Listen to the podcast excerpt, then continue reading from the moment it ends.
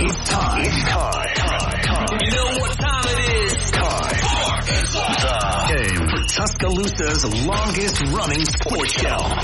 The biggest goal of our team, especially in the first half. We at Bama, we're trying to be the best. Always is to win a national championship. Something cool to look back on. We don't want to waste a failure. You're inside the game. John Metchie on the ground. Appreciate your interest in the game. On your home for Alabama sports. And Alabama wins. Tide 100.9 and streaming on the Tide 100.9 app. Powered by Tuscaloosa Toyota. Now, now, here's your award-winning host, Ryan, Ryan Fowler. And a big good afternoon to you. Welcome into the game. T-Town Tide 100.9. You'll find us on Tide109.com. You'll find us on the app. It is a free download. Android, iPhone, Google Play, any of those devices. Simply enable the Tide 100.9 skill on the listening devices, Tide109.com. And while you're there, check out some great content from our very own beat reporter covering the University of Alabama, Kerry Clark, and many of us. You'll find it at tide109.com. Find us on the Facebook account. We appreciate those likes. We appreciate those follows, retweets, shares, all of the above. We're going to have some fun today. Uh, we got a big show lined up for you. Alabama, LSU. And we've added a couple of guests, right? Uh, we're going to talk coming up. T-Bob Hebert is going to be a part of our show at 2.15. T-Bob Hebert, 2.15. Uh, he was an offensive lineman for LSU, and obviously his dad, Bobby Hebert, is is a certainly a legend in that state. Didn't play for LSU, but uh, we'll talk with him uh, about a lot of different things, and uh, we will dive into uh, this game and his opinions. He had some strong opinions back at SEC media days. I don't know anybody that could pull off clothing like T. Bob Hebert, and I don't know anybody can pull off the personality of. T-Bob Hebert. So he'll join us at 2.15 to break down from an LSU perspective. And then coming up at 3 o'clock, we're going to honor the 1973 national championship team. And we're going to feature the quarterback from that 1973. Gary Rutledge will be a part of our show. And we're going to talk about some great things. I've been doing some research and really spend some time. When you're born in 78, it's hard to go back to 1973 from a personal experience. I've heard the stories. I've heard many of you uh, share those. I've got some historians that uh, we lean on. AP Stedham's a very helpful uh, friend of mine, and Steve Townsend's another super helpful friend of mine. So uh, Gary Rutledge, we're going to join. He's going to join us at three o'clock. So we'll talk with the quarterback of the 1973 national championship team. And I know in that era. Uh, a lot of times Coach Bryant would play multiple quarterbacks. Richard Todd was the uh, other quarterback. So we'll talk with Gary Rutledge at three o'clock. 3.30, we'll talk with Bruce Marshall. He's a handicapper out of Las Vegas. Vegas insider, the gold sheet. He's famous for just being a veteran. I mean, he, has been around this business probably longer than most handicappers. And so he'll join us at 3.30. And then we'll talk with Brad Powers at 4 o'clock. So we're going to take phone calls from about 2.30 until 3. Then we'll talk with Gary Rutledge and then we'll talk with uh, Bruce Marshall and Brad Powers at four o'clock, and then we're done from four fifteen all the way until six o'clock. We talk about keys to victory. That's going to be the theme of the day. What do you think are the keys to victory?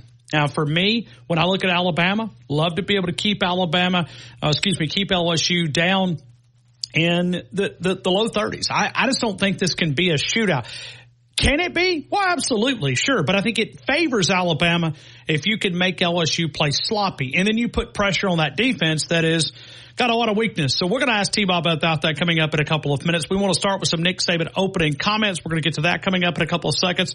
And then we'll lead you right into Hey Coach starting at 630 and then 7 o'clock. We'll have the Nick Saban show with Eli Gold and uh, you can also listen to that via the app and the website the same way that you stream this. And also for the game on Saturday, it'll be a lot of fun uh, gearing up for that. Noah, you look like you pulled up the mic. You you want to you want to tell me your thoughts on the keys to victory for Alabama and LSU? I'm going to think on that, but I, I, was thinking about when you're talking about schedule. We got Lindy's at 6 p.m. Did you mention that? That's too? right. That's yeah, right. Lindy Sports. Lindy Sports. And then so we'll have Hey Coach. That'll be uh, from six to six thirty, and then six thirty will be Hey Coach, and seven o'clock uh, will be the Nick Saban. So for the next four hours, we'll do our best to entertain you. We'll be our do our best to to uh, fire you up. We'll do your best to uh, to kind of you know get you ready for this game. The uh, excitement's beginning to build. Tickets are kind of going up, up, up, up, up, up, up, up, up, and uh, we'll talk about it. So uh, Gary Rutledge at three, Bruce Marshall at three thirty, Brad Powers at four. We'll talk to T. Bob Hebert coming up here in about eight minutes. But right now, I start with a big audio clip here. This is Nick Saban following practice, and I'm going to tell you after the other side about what I've heard about practice. So this is what Nick Saban shared following practice, following his comment. I'll share you what I what I've told, uh, what I'm being told behind the scenes. This is Nick Saban opening comments following practice. You heard it live last night right here on the game, but you'll hear it again. Here's the 45 seconds from Nick Saban. All right, so um, you know, most important thing I think in this game is, you know, great practice habits, uh, technically work on the things that you need to do to go execute. You know you're going to play against a good player. They have a lot of good players. need to know exactly what to do, how to do it, why it's important to do it that way. So when it comes to the game, you're not really thinking about it. You can do it automatically. Um, and you know that takes great preparation uh, and focus. Uh, and that's what's going to help you have success in the game. And that's what guys have to stay focused on. You know, you can't worry about what anybody else says or thinks or does. You got to worry about what you got to do.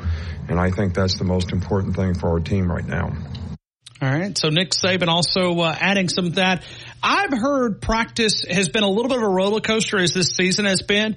Monday was a great practice. Tuesday, a, a pretty solid practice. Wednesday, okay, but not where Monday and Tuesday was. So you hope that uh, they didn't peak early in the week and they can get back dialed back in. But uh, you know, I hear so much, and I have to filter in my head what I'm going to present to you because this team has been sloppy in practice. Now that doesn't always work to Saturday. Sometimes they have a sloppy week. And if you'd see some of the messages that I would get behind the scenes, you're like, man, this team's going to get beat, going to get beat. But sometimes the sloppy is right the opposite for the play. So don't overreact when you look at the sloppiness of Alabama, but, uh, cause they've been sloppy pretty much the entire season.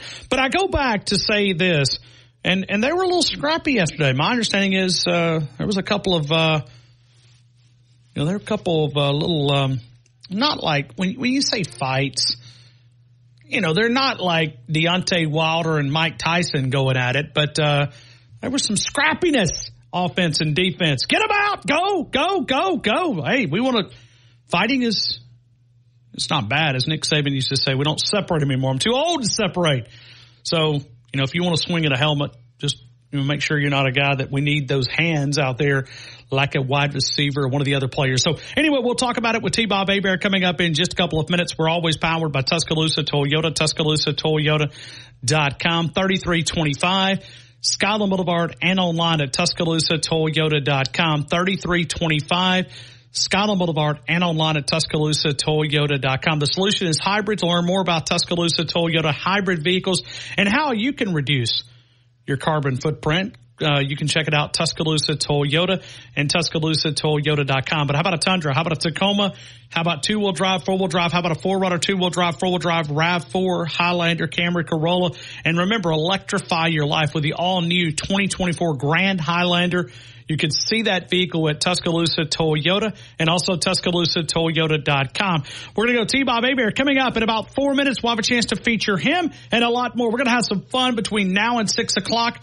Tuscaloosa's longest running sports show. I'm Ryan Fowler. This is the game on Tide 100.9, 1230 WTBC. Your home for Alabama Crimson Tide Sports. Always live.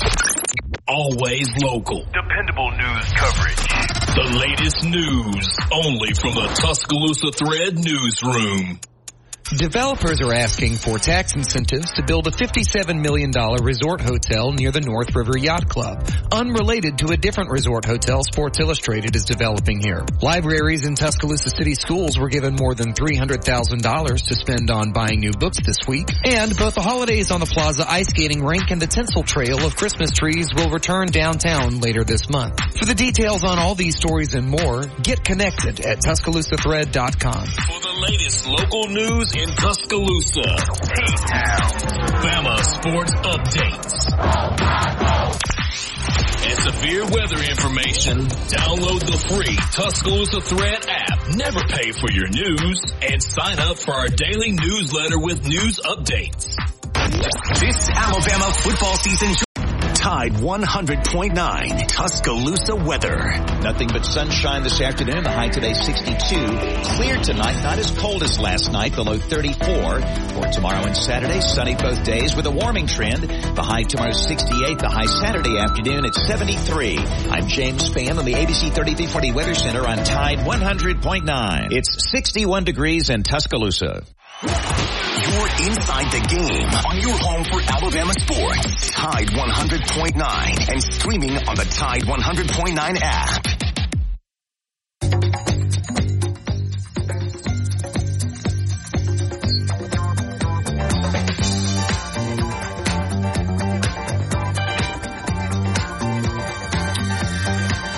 You know, when you go through a special booking agent and you know, they have special requests, right? I mean, if you went to a concert in the green room or if you're uh, getting ready to go on a news channel, there's a green room and they have all these different candies and Skittles and drinks. And, you know, if you like apple juice or cranberry juice or maybe you're into adult beverages, those are in there. And so his people has contacted our people and we do this normally at five o'clock. But I, I've, I've never had this type of request, but I'll do it anyway. We do it at five o'clock, but I'd like to run through them here now because of the special request. 18 national titles, 29 SEC titles, 145 first team All-Americans, 76 postseason games, 45 postseason victories, four Heisman winners, and the greatest college football coach to ever walk the sidelines. T-Bob Bear, welcome into the game. I hope all is well. Yo, Ryan, what's up, dude? Hey, look, man, I hope you enjoy saying that because you're going to be saying that, what, 10, 20, 30 years from now? What are you saying? We're going to be stuck on is, those numbers? Is that what you're saying? oh, is that why your people is, requested? Is that why you guys? Only, only problem is you're going to still be talking about Nick Saban and he's going to be but a distant memory at that point. So let's be clear about that. That's been my message to y'all all day. Okay, I've been talking to Alabama fans through the grapevine all day long, and I just want to be painfully clear about where we all stand. You Okay. are a civilization in decline. Okay, and look, it's not to say, look, progress is not linear, decline is not linear. Maybe you get a championship somewhere in there, right? But it is undeniable that you will die before you ever again reach the consistent success that you have enjoyed the last 15 years. So just know that. Just know that you've already peaked. You're in your 30s. Well, guess what? I hope you had a great time. Because if you live to be 80, you ain't ever going to get this good again. You're in your 20s. Sucks to be you. Because all you know is good and the rest of your life is going to be less than. You're like an athlete that never finds out what to do after he gets done playing, and you're just walking around life sad and depressed because they're no longer the Giga Chad Alpha that you once were. So yeah, make look, Kirby's already cut you. BK already cooked you up once. He's coming for two piece this Saturday. Going to make it three of five overall. I don't know what to tell y'all. It was a good run. It was a good run, man. And look, this year's No, it wasn't just good. I'm It was sure. the greatest. It was the greatest Uh-huh. in the history Yeah. of sports. Okay. NFL, Okay, college. great. This is Great. better than the Chicago Bulls. It's better than the LA. Uh, Yeah. Yeah. I mean, it, it's better than all of them. I mean, we're, we're Exactly, exactly, exactly. And what's the common denominator behind all of those? Mm. They've never been recreated. Nobody's ever retained those heights once again. So you can say better to have loved and lost than never loved at all, But- and that's all well and good. But you on. Still got to be uh, you still got to be thinking about that former love for the rest of your life, though. Okay. Okay. So you really think you got a chance coming to Tuscaloosa?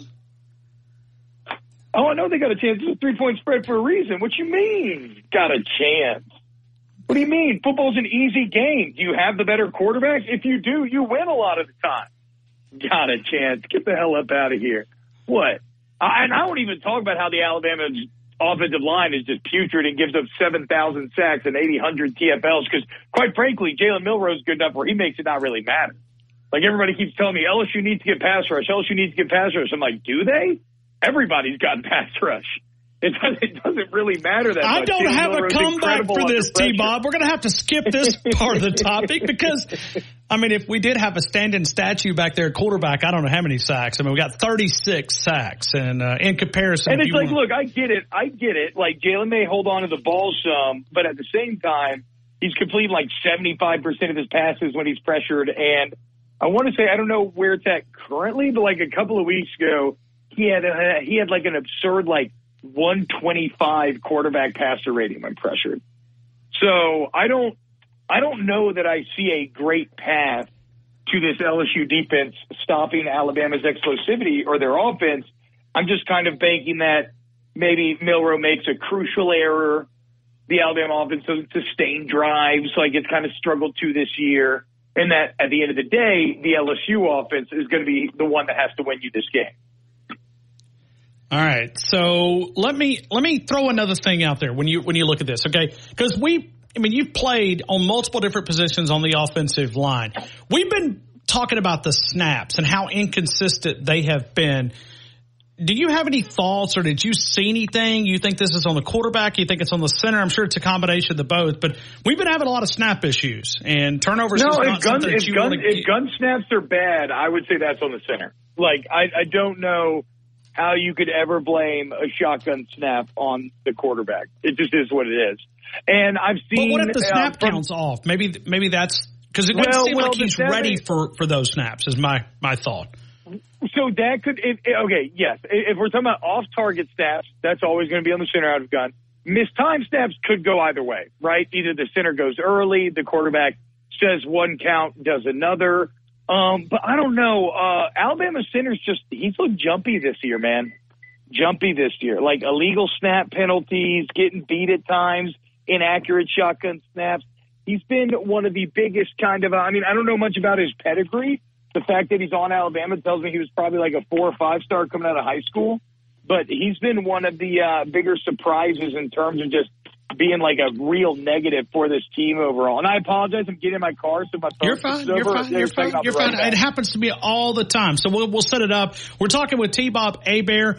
Uh, T Bob does radio all over uh, the country. He's on a national platform, but also does uh, there in Baton Rouge, uh, ESPN 104.5, and all of our great friends down there with Matt Moscona. T Bob Hebert each and every morning from 7 until 10. And uh, he's praising the University of Alabama right here from. Uh, uh, on our segment, you can connect with him. T Bob fifty three. Was that long enough for you? I mean, I, I was trying to filibuster. I'm like a politician. No, you did great. Okay. You did great. You did great. And look, uh, let's be clear. You know, I I'm very impressed and amazed with what Nick Saban has built at Alabama. Say it again, T Bob. Say and, it again. and and it's been and it's been it's been a fantastic run, hasn't it, y'all?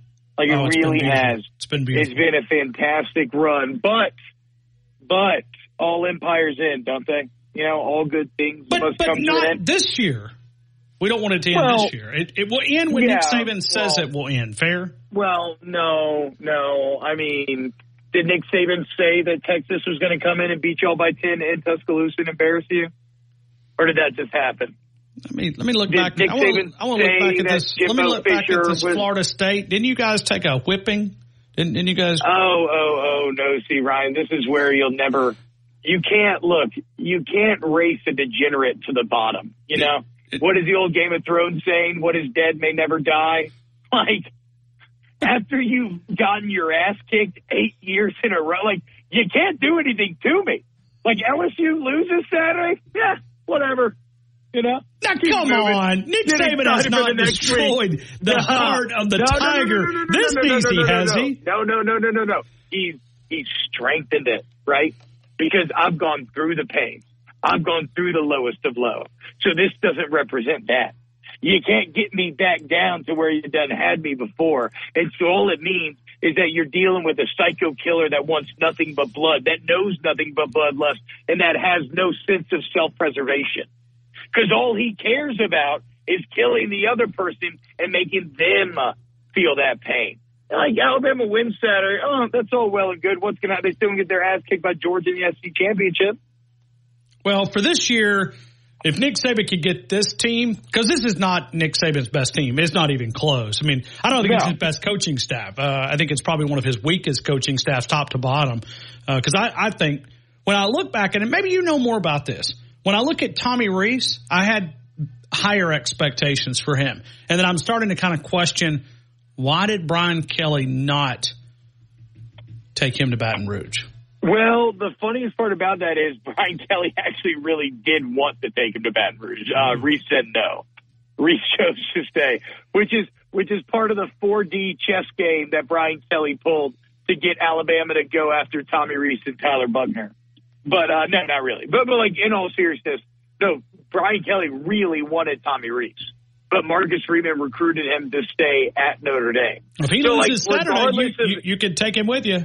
well, that's what I was going to say. Like, I know how Tide fans feel about him this year, and I'm not saying they're wrong, but just know that amongst the, you know, the college football intelligentsia, the hive mind, the smart guys, that like Marcus Freeman wanted him, Brian Kelly wanted him, and Nick Saban wanted him. So, for whatever it's worth, he was viewed as a bit of a young uh, Wunderkind of sorts. Um, I'll say this on the Saban job thing: it is remarkable uh, that still, despite being so flawed, despite not, you know, going from having like every single good quarterback in the NFL right now seemingly went to Alabama, right?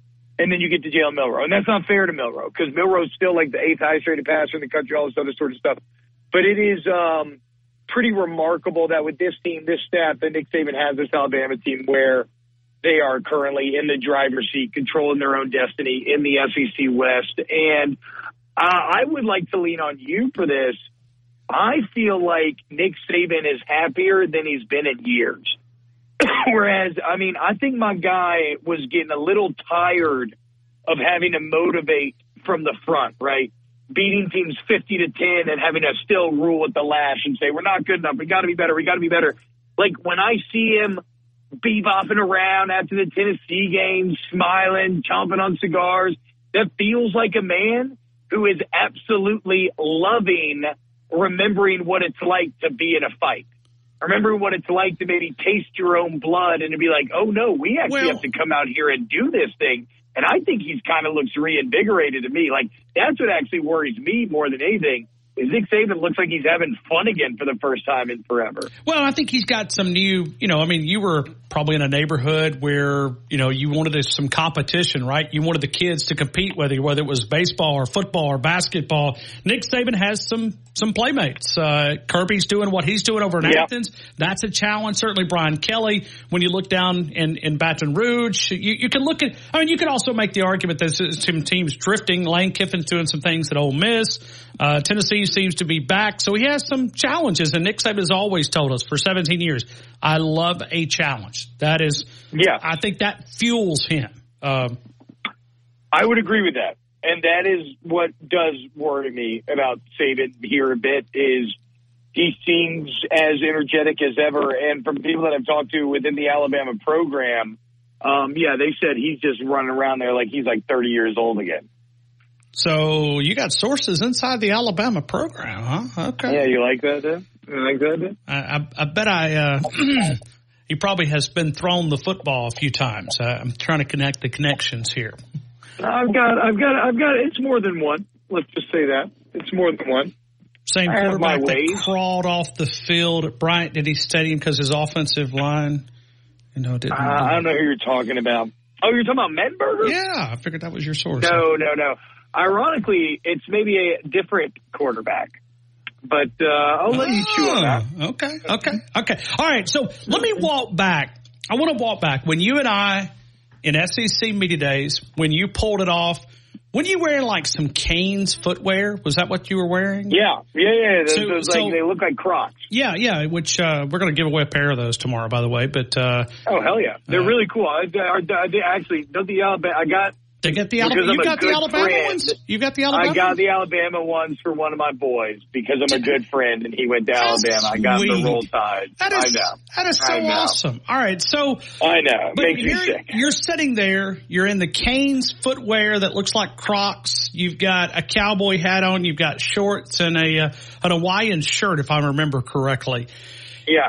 Did you have and make the- sure they were they were very short floral shorts because it was actually a bathing suit. It's a very kind of risque, somewhat promiscuous bathing suit. I mean, like if I sit down in that bathing suit wrong, you're seeing full nutsack. That's how promiscuous I'm talking. And it happened. Well, I hung out with thankfully I guys had a, right after I got the thankfully suit I for the had first a, time. And we're posting a picture right now. Uh, I, I don't have no, it on I my mean, phone. I, I, I, I went to I went to I went to the pool right after I got the suit. I love the suit. Okay, okay. And I went to the pool for like uh I don't know Labor Day. I don't know something like that, right? Okay. And it's at like one of my kids' friends' family's pool, and I sit down and I'm talking to him. I just met these other dads, and one of them was like, uh, "Mr. Hebert, I need to ask you to close your legs. I can see your nuts." Ah, mm. And sure enough, I was accidentally just hanging sack, you know. But uh, but I like I'm my legs, trying so I want to show them a off. question here, and you've got me so distracted. I'm not even sure where I was going. All right, so you're sitting you're sitting there in Nashville at the beautiful hotel. If I would have Yeah. told you then that LSU would be the number one offense in college football, would you have believed me? Uh, no, no, no, no. no. Now I was a big believer in Jayden Daniels, right? Like I, that is one thing that you know, whatever we we spout off so much crap, and half the time we're right, and half the time we're wrong, and we always are just like, look where I was right. Uh, but that is that. that I is agree. I that is one of the few in which I did expect Jayden Daniels to take a large leap. I know many thought he was like a known quantity at that point, but he had never been in such a stable situation. He had his returning coach staff, returning weapons, yada, yada, yada. What not even I appreciated was the full depth of work ethic that Jayden Daniels was going to put in, over this offseason because uh, reportedly he was in there, you know, 5 a.m. to 8 p.m. They said they had to change the hours. And I know it sounds apocryphal. You could say, oh, well, people, you know, that stuff always like, those stories always come about when somebody shows great improvement. Like, okay, well, even whatever. Let's say it is slightly exaggerated. He didn't get better by accident. Like that man worked his ass off this year to improve where he was bad, which was working through progressions, throwing the ball downfield, being more explosive, throwing with timing over the middle behind zone coverages. Like he's just a complete quarterback. Whereas last year he was an athlete that they were really minimizing the playbook for. This year he's an athlete that they're maximizing the playbook for. If I would have told you that day that LSU in total defense would be 91st in the country, giving up over six yards per play, would you have believed me? no, no, no, no. Oh my God, no! This defense is so bad. Hey, you know what's crazy? When I hear 96, I'm like, okay, we're moving up, dude. You know? well, I was trying to be nice. I mean, if I'd have went yards I mean, per play, it would have dropped ago- a little bit. So I was just a couple. A couple weeks ago, it was way worse. I want to say. okay. uh, Well, it's so the- 108 if you look at yards per play. Okay, so The stat that I've been looking at is stop rate, which is a very simple uh, statistic, and to me, it's maybe my favorite defensive statistic because it encapsulates everything. It's just when the opponent gets the ball, what's the percentage chance that they score? And I haven't checked in a couple of weeks, but uh, Uh, after the Missouri game, LSU was literally dead last in all of the Power Five.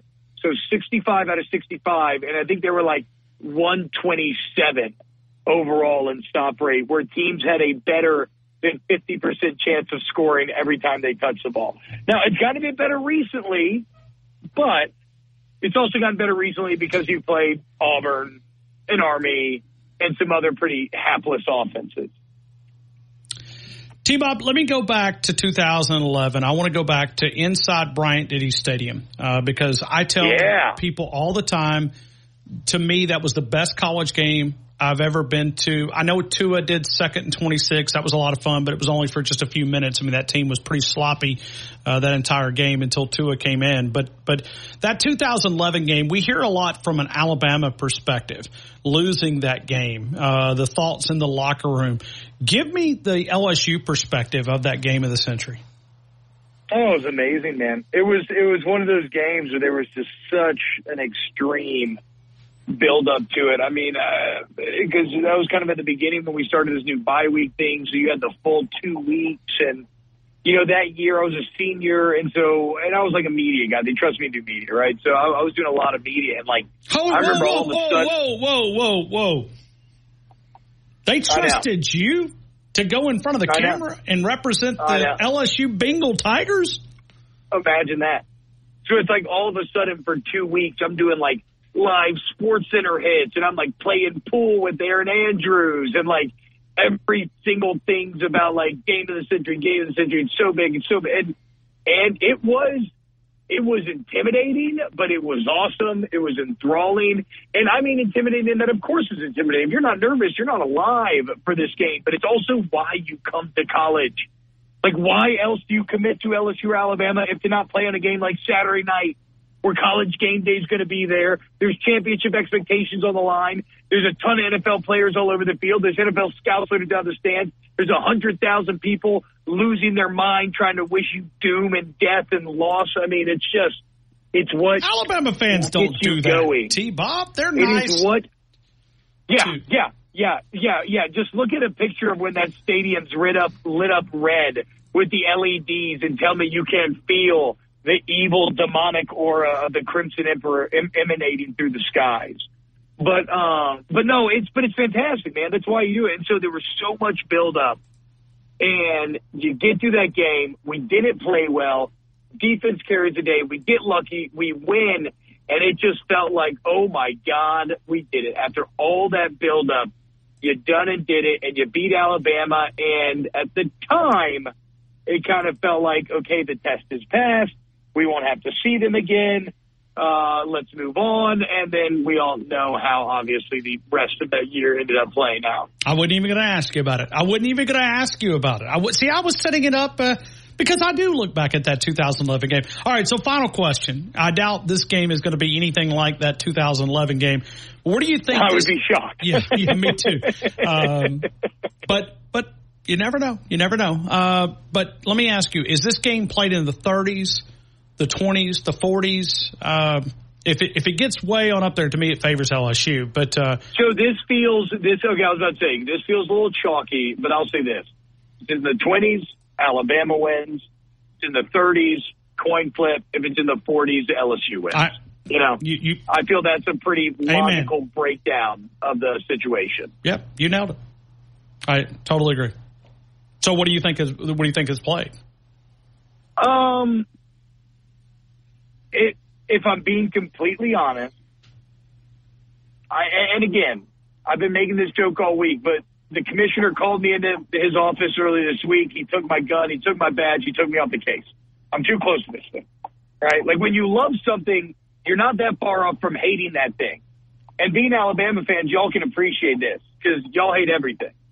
And so, like when you love something, that thing's weaknesses loom that much larger to you.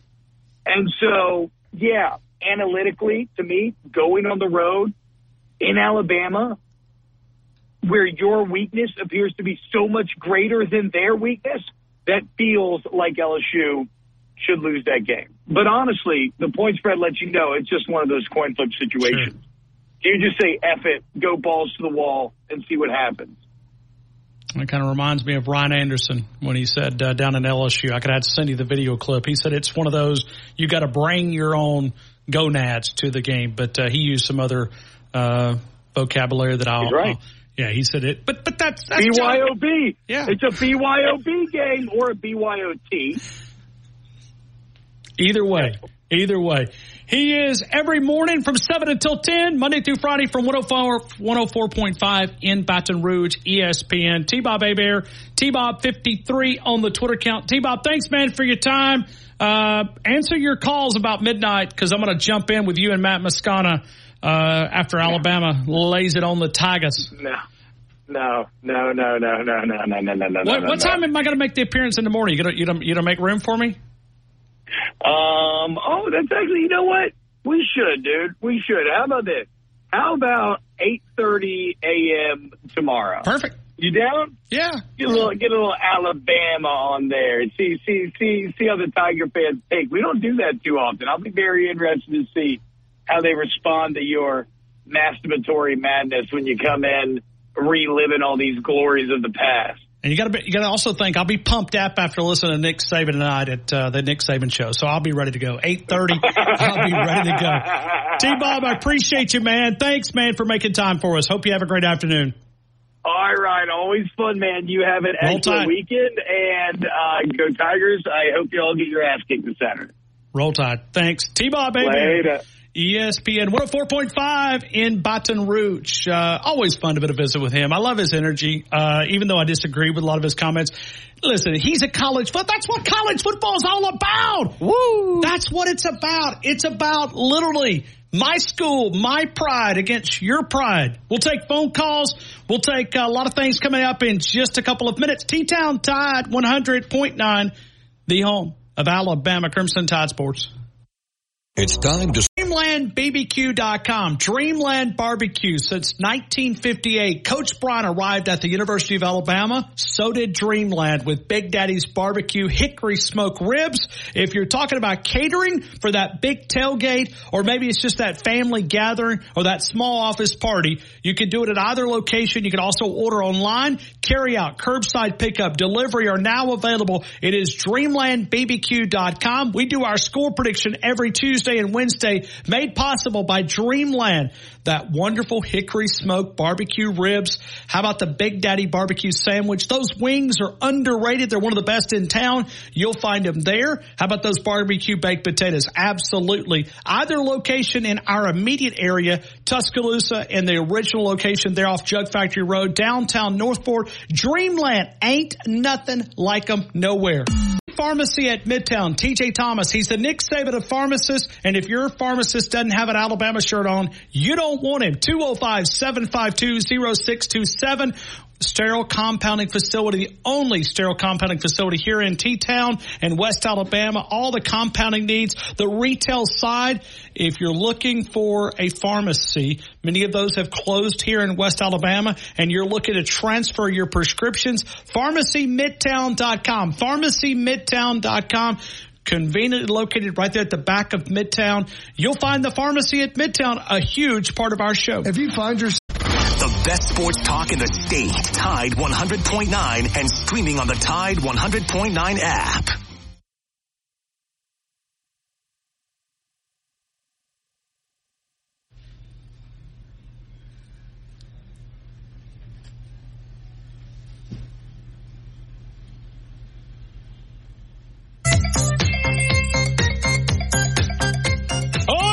Energy.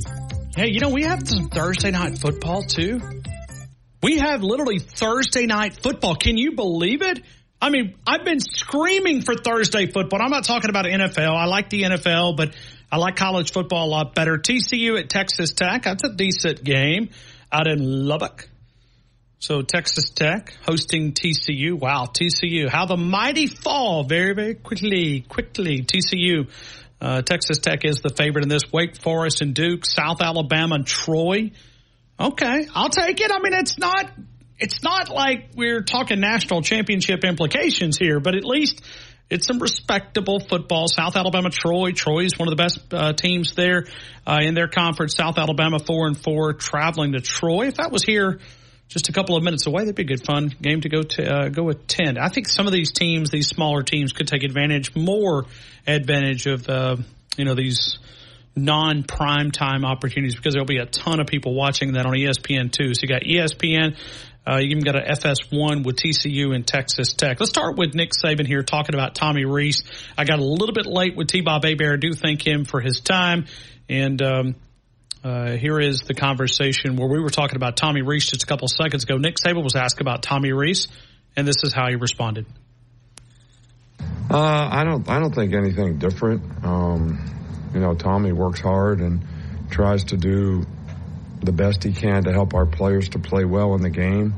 Um, I don't think in these kind of games you want to sort of try to, I don't know what you would call it, um, do a lot of new stuff um, because the players need to have confidence in what you're doing, and they gain confidence in doing that through, you know, cumulative reps throughout the course of the season. And if you just make a bunch of changes, you know, they start looking at you like, you know, don't you think we can execute what we've been doing? Uh, so I think you got to be a little careful, but I, I, don't, I don't see that happening. I, I think he's focused on trying to get our players in the right spots to do the right things that help them have a chance to be successful. There it is. Nick Saban talking about Tommy Rees. Let me break. I'll clean some things up. Super Joe first up. Dawson George. I see all of you guys. We're going to work our way to keys to victory. What are your keys to victory for Alabama and LSU? We'll do that on the Twitter account. We'll do it on Facebook. We'll take your thoughts.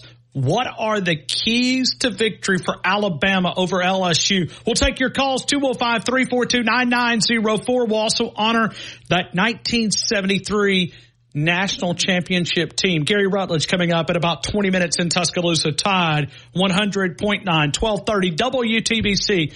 Your home for Alabama Crimson Tide Sports.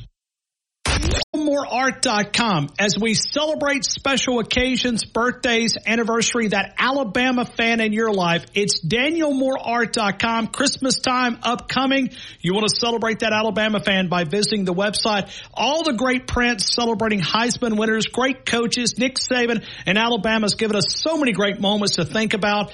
And we talk about living rooms, Tua Tagovailoa, second and 26. DeVonta Smith, Heisman Heights, Mark Ingram, Bryce Young, Nick Saban, Coach Stallings, Coach Bryant, DanielMooreArt.com. Remember the code word, the game gets a significant discount. You got to put it in the game, significant discount, DanielMooreArt.com. And we would also ask when you say, where did you hear about this? We'd ask that you would select the game with Ryan Fowler. We greatly appreciate you. Go into DanielMooreArt.com. Light up those phone lines on the game with Ryan Fowler. 205-342-9904. You're inside the game on your home for Alabama sports. Tide 100.9 and streaming on the Tide 100.9 app. Look at you, Noah. It's good stuff, man. I've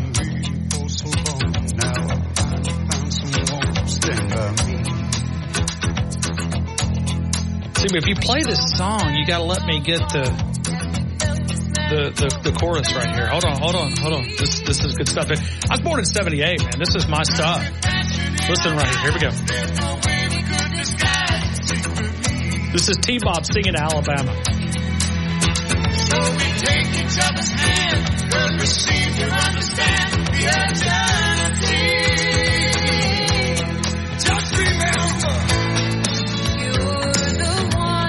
This is T. Bob talking to Nick Saban. That's what I'm saying. What's he talking about? Right here. Right here. Here, here it is. Right here.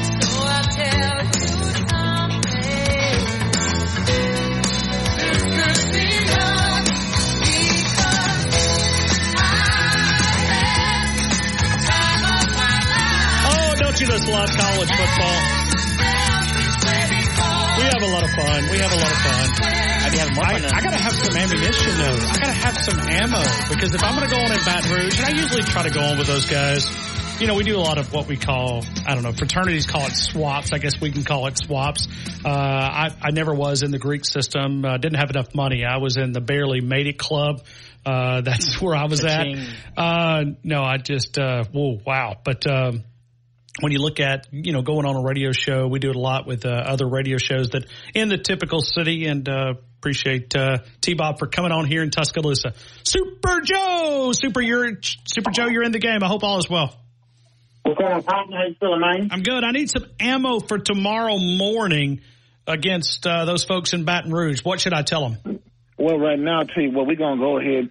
All we got to do is go ahead and put a stop on that offense, which I believe we can do that. You know, to make make the right decisions on the third downs and stuff like that. Because you know, and then we can get we can get loose on the LSU defense. You know, because I mean, it's it's still I ain't gonna say all that me- mediocre, but they are suspect. And in a way, what's the who's the who's this clown that's from Baton Rouge? What's this guy's name? Uh, T. Bob Hebert. You remember Bobby Hebert, which uh, played for the Saints, played for the Falcons, uh, long time NFL Right. quarterback. Yep, that's his Right. son. Yep. Oh, his son. Well, he sounds quite arrogant. His, his, uh, his son, his son's a little arrogant. Uh, maybe you you could say arrogant or just, I mean, he's been beat down so much that you got to respond somehow. I mean, how would you like, I mean, think about this, Super Joe. If you did radio in Baton Rouge, and for one, he played in Baton Rouge and he played, uh, I think he may have won a national title. No, I don't think he did. No, I think he did. I think he did. I think he won a national title uh, in Les Miles' national championship. But um, He played for another, lost. You would come up, you would lose adjectives to describe what do you feel about this game. And so that is just a product of Alabama whipping that tail for all those years. Okay, he get right to fan base, and I say he got some. He's better and okay. I mean, you like to talk smack, right? I mean, I've heard That's you right, for that's years. right. So That's what I do. what like would you tell smack. him? What would you tell T Bob? I said, I said, I said, people, come on, Maul, step on Super Joe's office a little bit, Todd. I'm gonna just say like this. Oh, cause he, this is a football player I'm talking to. Oh, I see, I see where he's got good ground there. But you know, you got your national championship with okay with Les Miles, and then he had a lot. You know, coach he ended up having a lot less Miles. But let's go ahead and just make this plain and simple. All right, though. You know, like I said, Coach Saban gonna get at least two more before he get up out of here. Okay, what did Joe now? What example did Joe coach? Okay, where's your coach's dynasty? Ain't none, is it? But yes, sir, you got a good radio talk show, and I respect out there in Baton Rouge. But go ahead, just keep. But just go ahead, just keep your attitude right when you call this damn show. All right. So just remember, like I said, we got the stacks on the trophies. Okay, we got the stacks on the SEC championships. But do y'all really have that in Baton Rouge like that?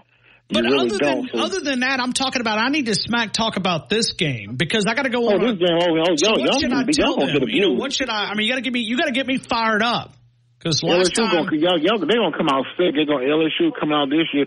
This is a good revenge factor. We're y'all about to catch the LS Okay. flu. Okay, I It's, like a, that. it's gonna, you're gonna be, they're gonna catch the LS flu. Okay. That's what they're gonna catch. And then, like I said, Loser State Rouge. University, right? Isn't that what it's called? Yeah, yeah, LSU gonna, we're gonna be losing slow and ugly. Losing slow and ugly. Oh, okay, I like Yeah. that. Super Junior, did you come up with that? I mean, I like no, my father, my father did when I, when you know, when we beat them twenty one to nothing. LSU we, we losing slow and ugly. I like that, Super Joe. That's good. I'm going to write that one down. I like that. See, that's what I'm talking about. I need that type of material. Losing slow and ugly. Yeah, and then man, Baton Rouge is gonna feel this year like Baton Scrooge.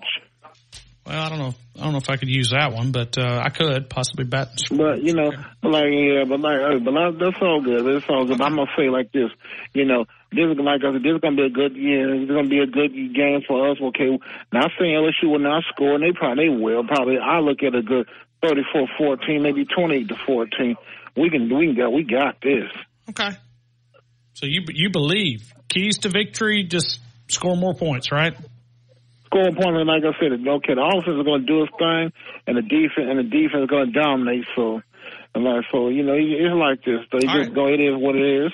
Roll you know, like I said, it, roll time. We got this. And like I said, LSU, and then and I understand something else too. We we got two more. We got two more morning games. Uh, Kentucky out there in Lexington, and home against Chatt- Chattanooga. Yep. Which 11 o'clock, I mean, I don't like the 11 o'clock window, but that's going to become a very popular window. And uh, I'll take 11 a.m. before I will take 8 p.m. So uh, 8 p.m.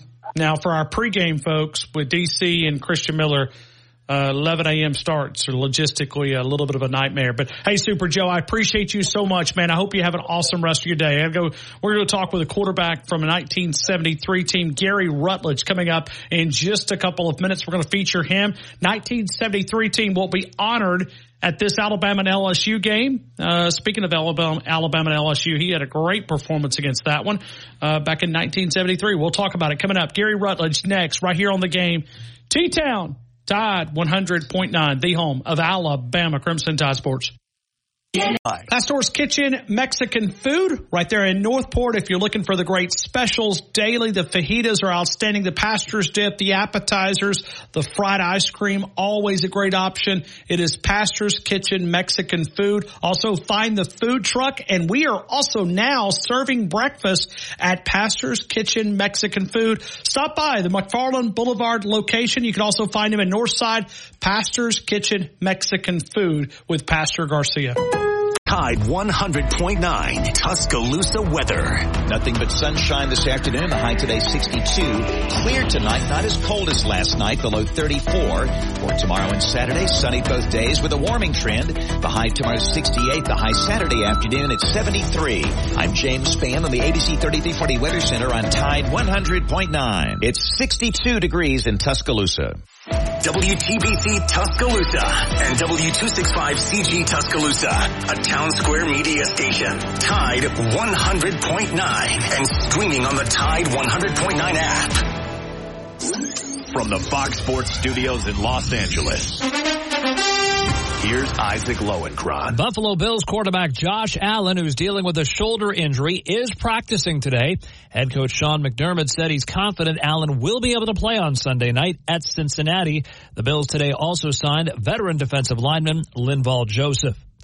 Cleveland Browns quarterback Deshaun Watson, also dealing with a shoulder injury, says he does not know yet if he'll be able to play on Sunday against the Arizona Cardinals. New York Giants head coach Brian Daboll has ruled out quarterback Tyrod Taylor as well as tight end Darren Waller for their game on Sunday at Las Vegas because of injuries. Chicago Bears defensive tackle Andrew Billings has agreed to a two-year contract extension worth a reported $8.5 million. New York Jets five-time Pro Bowl tackle Duane Brown returned to practice today. Brown has missed the last five games because of a hip injury.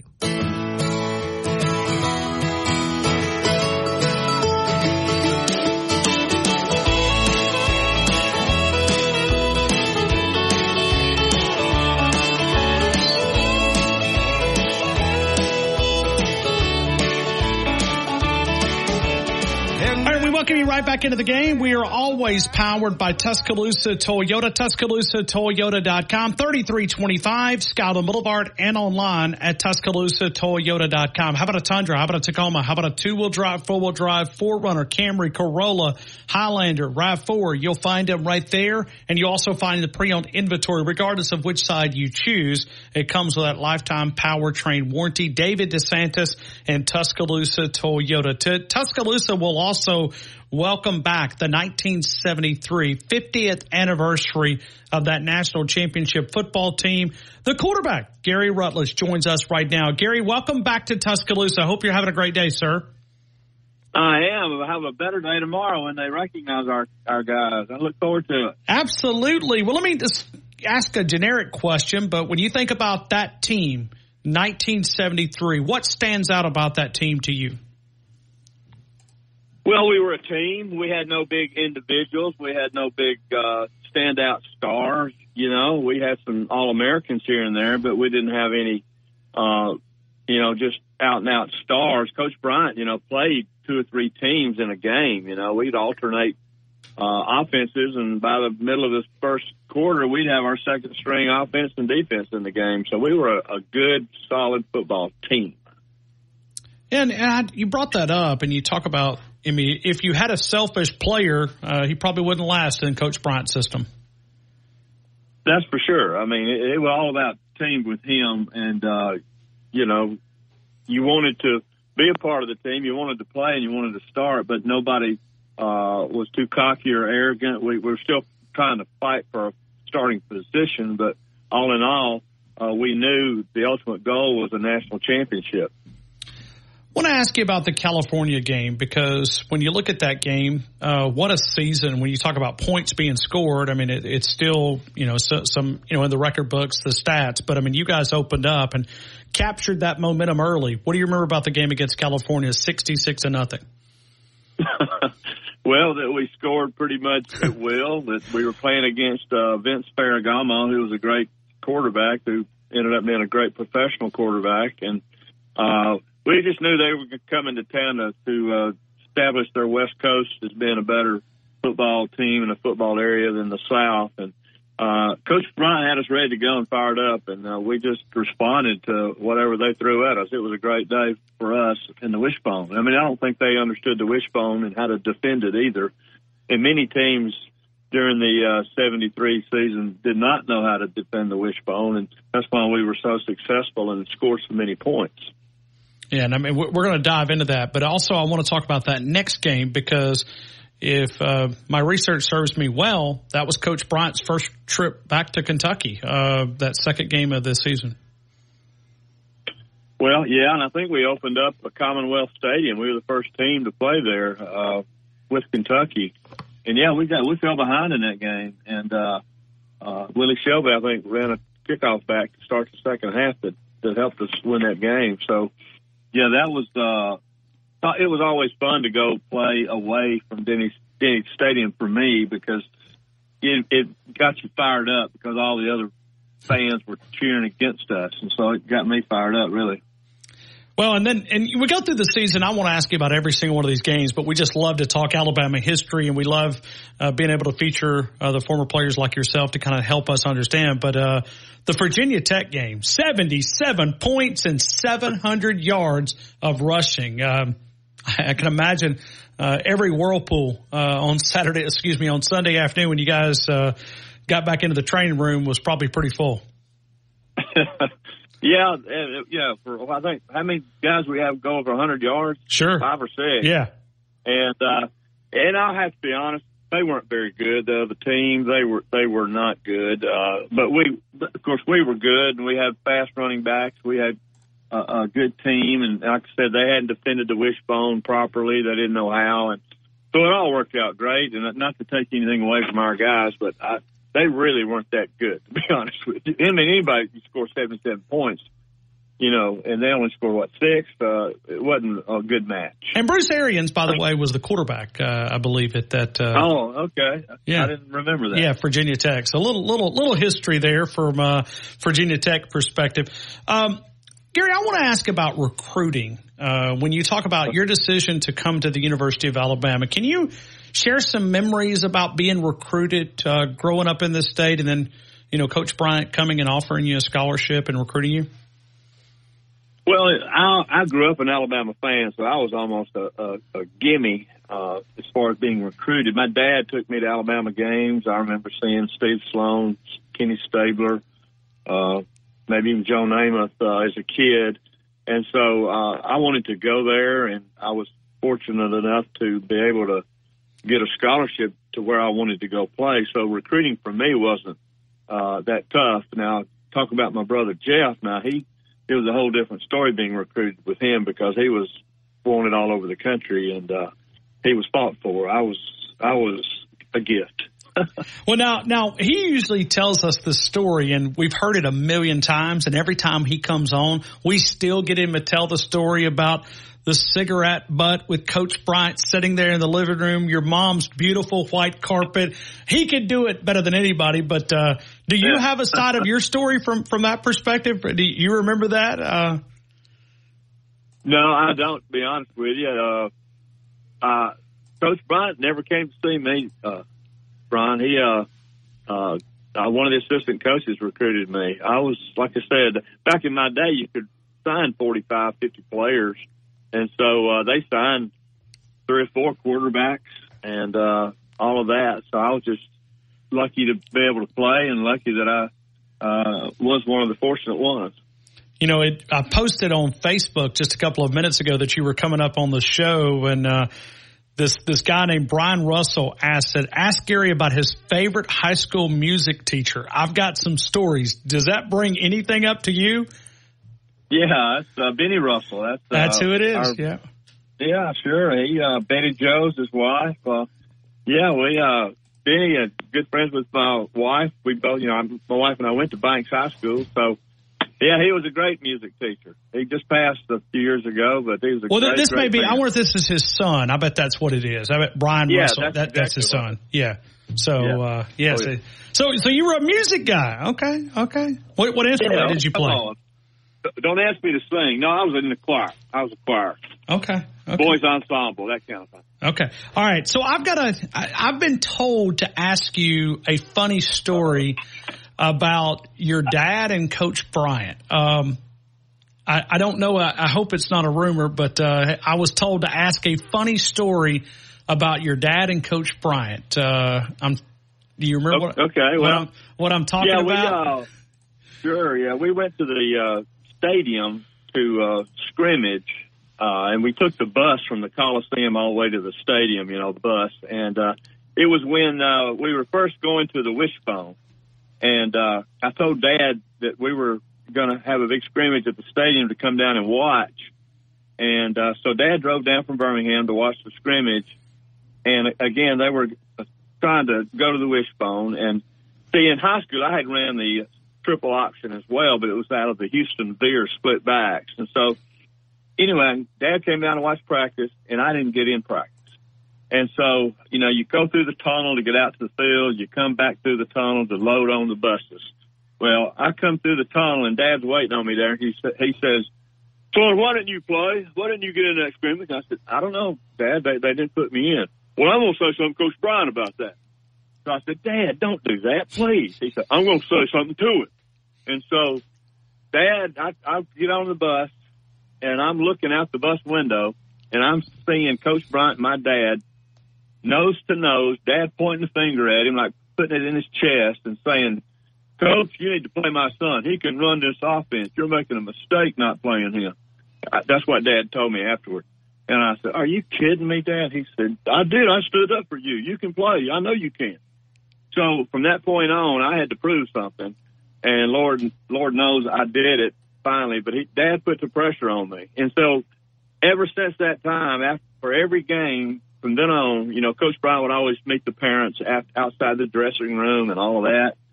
And so uh, from then on, when Dad was and Coach Bryant would see each other after a game, Coach Bryant would come up to Dad and say, uh, "Mr. Rutledge, you're not going to hit me, are you?" so, wow. Dad, Dad Yeah, Dad stood up. I mean, Dad's. You know, most parents are going to stand up for their kids. And anyway, he got me playing, and it opened Coach Bryant's eyes. Maybe I don't know.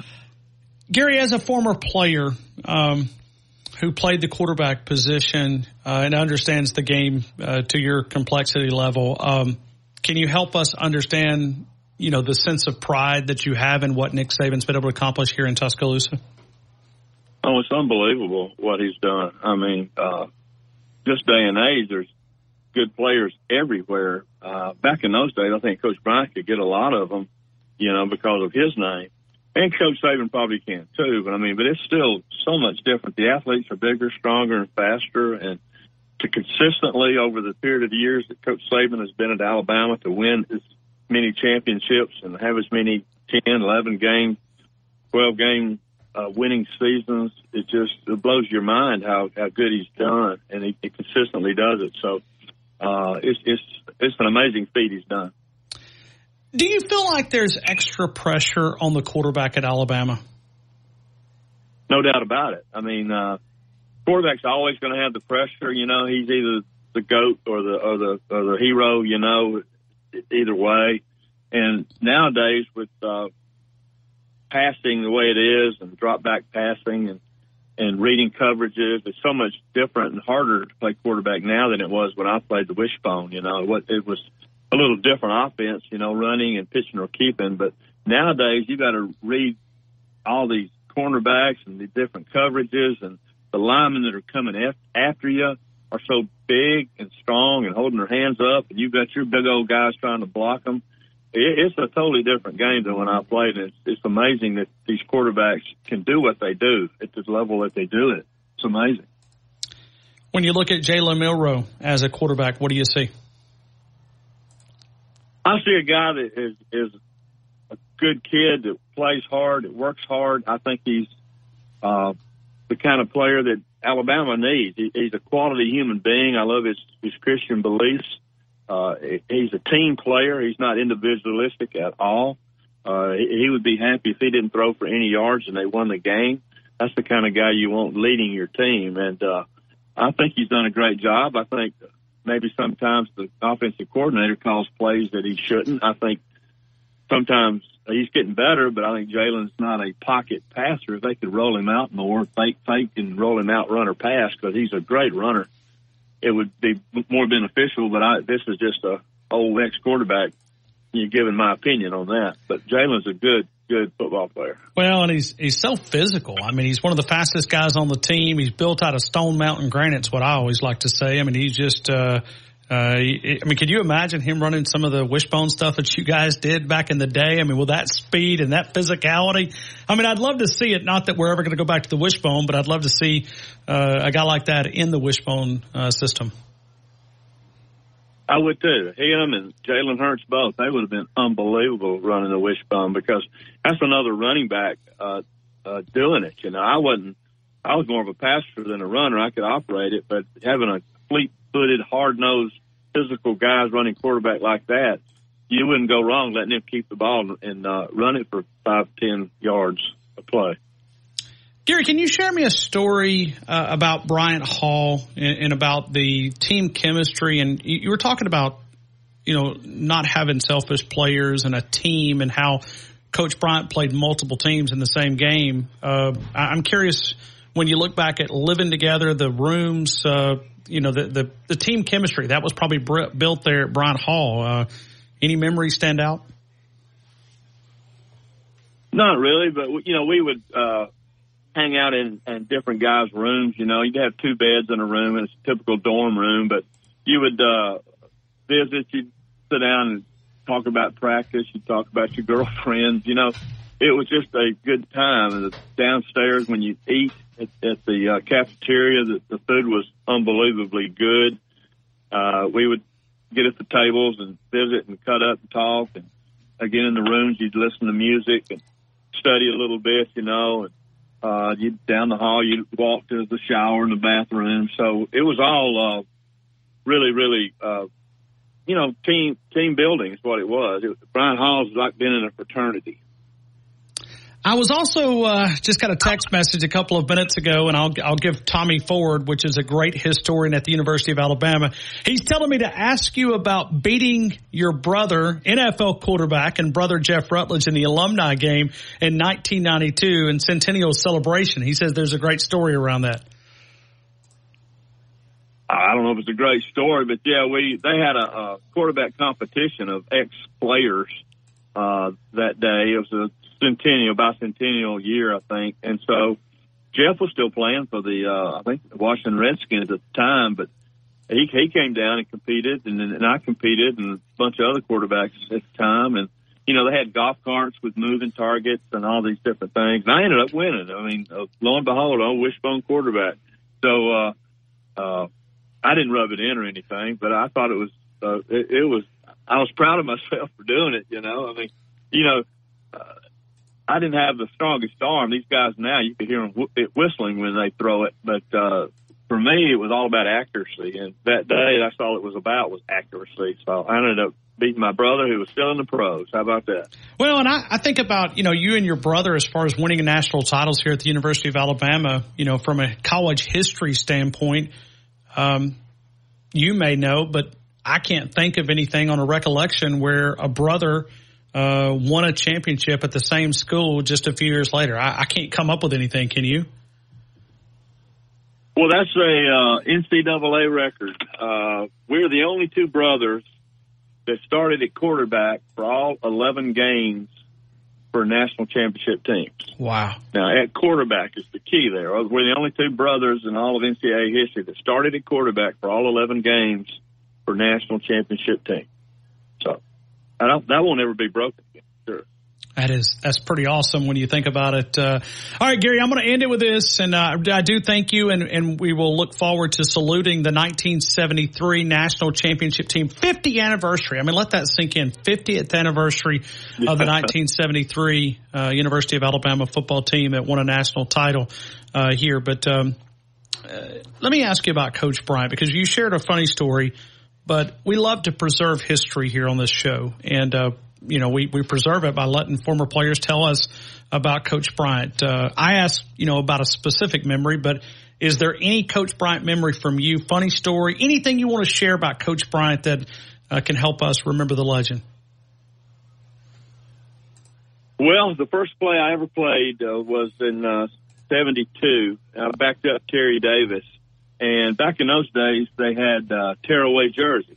And so if a defensive team was smart, they would tackle a starter like Musso or Terry and tear their jersey to where you couldn't read the number. Then the officials would have to take them out of the game. Well, all of a sudden, uh, Terry's jersey's torn and they're hollering, Rutledge, Rutledge. so I, I, you know, get up from sitting on my helmet there on the sidelines and, uh, Coach Mal Moore gives me a play. Well, he gives me a play that's one of the hardest plays in the wishbone offense. I had ran it in practice, but he gives me one where you step to the right, reverse, and go down the left end and pitcher keep off the defensive uh, end. It was a counter option. Going to the left, pitching with my left hand. Excuse me. I've done it many times. Well, anyway, I got up there, called the play, ran the play, and I pitched it on the ground. It's my fault. Joe LaBue recovers it. Well, I'm trotting back over the over to the sideline. Terry's coming back in the game, and I'm going right by uh, right where Coach Bryant and Mal Moore are, and I was expecting to be chewed out. And Coach Bryant looks at me and says, Gary, I'd like to apologize. That was a terrible play for Coach Moore to call for your first play. I mean, who would have thought Coach Bryant would say that? I, he, you think it'd have chewed me out, but that was a nice thing for him to do, a rookie quarterback, you know. Can I slip in one more question, uh, Gary? Sure. Sure. Let me, let me ask you about Woodrow Lowe because I think about three-time All-Americans at the University of Alabama. Cornelius Bennett comes to mind. Uh, Woodrow Lowe is the other. I think that's the only two in Alabama history. But um, from your perspective, uh, something tells me you probably had to go up against Woodrow Lowe a lot. But um, can you help us honor him because he'll he'll be a part of this celebration uh, tomorrow? Uh, excuse me, Saturday. Well, that's one of the best. He didn't get the recognition and credit uh, with all the linebackers that's been around, and especially in recent years. He was one of the best ever. I mean, Coach Bryant called him a, a Lee Roy Jordan because the runner runner was on the field, Woodrow would chase him down and get him. Woodrow wasn't a big guy, but he knew how to use the leverage of his small body. He knew how to run. He knew how to make tackles. He gave you a hundred percent. Uh, he was tough to go against in practice. I did not want to go against him in practice, and luckily we didn't do it a lot. They didn't have a lot of first against first uh, in practice, except in the spring. But Woodrow was the kind of guy that uh, would give you all you had. He was a leader and a good person, and uh, he he deserves everything he gets because uh, he was one of the best linebackers that's ever played the game in Alabama. He just doesn't get the credit. Yeah, 315 tackles, and as, as I said, a three-time All-American, 73, 74, and 75. Woodrow Lowe, first-team All-American. And he played, and he played for what the San Diego Chargers. Yes, sir. Yes, sir. And he's a part of their 50th anniversary team, and uh, you know did, did some things in the National Football League. So uh, no doubt, uh, we always like to salute those former players, and uh, you know that's that's the thing about Alabama is it's so rich in tradition. I mean, we could literally you know, feature a legend every single day, and and we probably wouldn't be able to get through an entire year. You know, it's just this this place is awesome. yeah. This place is awesome. But uh, hey, Gary, thank you again, and appreciate what you mean to the University of Alabama, and I know the uh, fans inside Bryant Denny Stadium when you guys are saluted. Uh, there inside Bryant Denny, uh, that's going to be a fun environment. Can you imagine? I mean, 645 LSU revenge game. You know, and I was going to ask you about LSU game because you you had a great game against the Tigers uh, back in 1973, but uh, we just ran out of time. But uh, it's going to be a lot of fun to be able to salute you and uh, uh, just to recognize that 1973 team. Thank you, Gary, for your time. Well, well, thanks for having me. I appreciate it. Thank you. Gary Rutledge, uh, quarterback. Roll Tide. Roll Tide. Roll Tide. Thank you so much. Gary Rutledge helping us out there. Got pushed up against uh, great conversation. I mean, I could have probably went a half a dozen, dozen different ways with him there, but uh, always fun to be to visit with those legendary players. 1973 50th anniversary team. We'll continue with more of the game. Tide 100.9, the home of Alabama Crimson Tide Sports. Always live. Always local. Dependable news coverage. The latest news only from the Tuscaloosa Thread newsroom. Developers are asking for tax incentives to build a $57 million resort hotel near the North River Yacht Club, unrelated to a different resort hotel Sports Illustrated is developing here. Libraries in Tuscaloosa City schools were given more than $300,000 to spend on buying new books this week, and both the Holidays on the Plaza ice skating rink and the tinsel trail of Christmas trees will return downtown later this month. For the details on all these stories and more, get connected at TuscaloosaThread.com. For the latest local news in Tuscaloosa. T-Town. Bama Sports Updates. And severe weather information. Download the free Tuscaloosa Thread app. Never pay for your news. And sign up for our daily newsletter with news updates.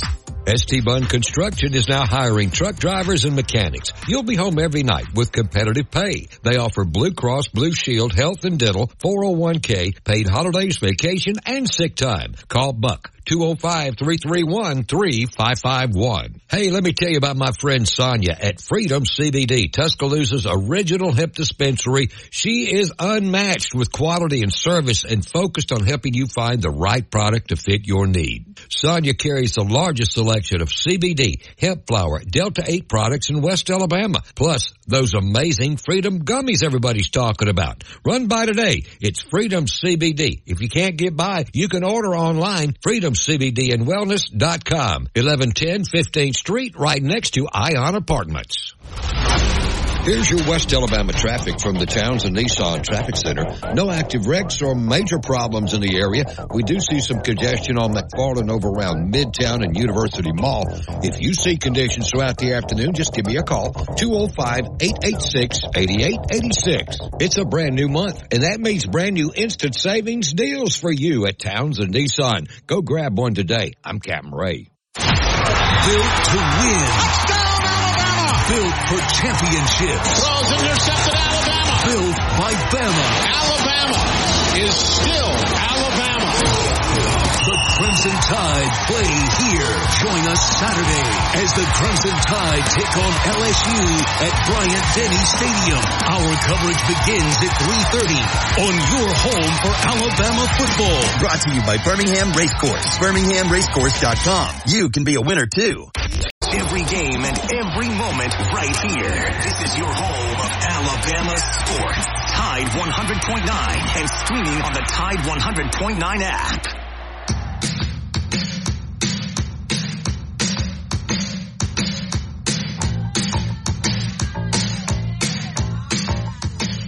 All right, we got two guests back to back. We've got Bruce Marshall coming up in just a couple of minutes. We'll feature him, and then Brad Powers coming up at four o'clock, and then we're done all the way until six o'clock. So four fifteen all the way onward. Uh, we'll take a lot of phone calls. We're doing the keys to victory. Man, we cannot wait. We got Nick Saban audio. We're beginning to build this excitement around the University of Alabama and LSU, as our good friend would tell us loser state university. We have an eight year old named Finn that calls us from time to time. I, I don't know why he hadn't called us in a long time, but uh, he used to call us. He listens every day. Finn, dad told me to remind everybody that it's Loser State University. Loser State University. That's what he told us.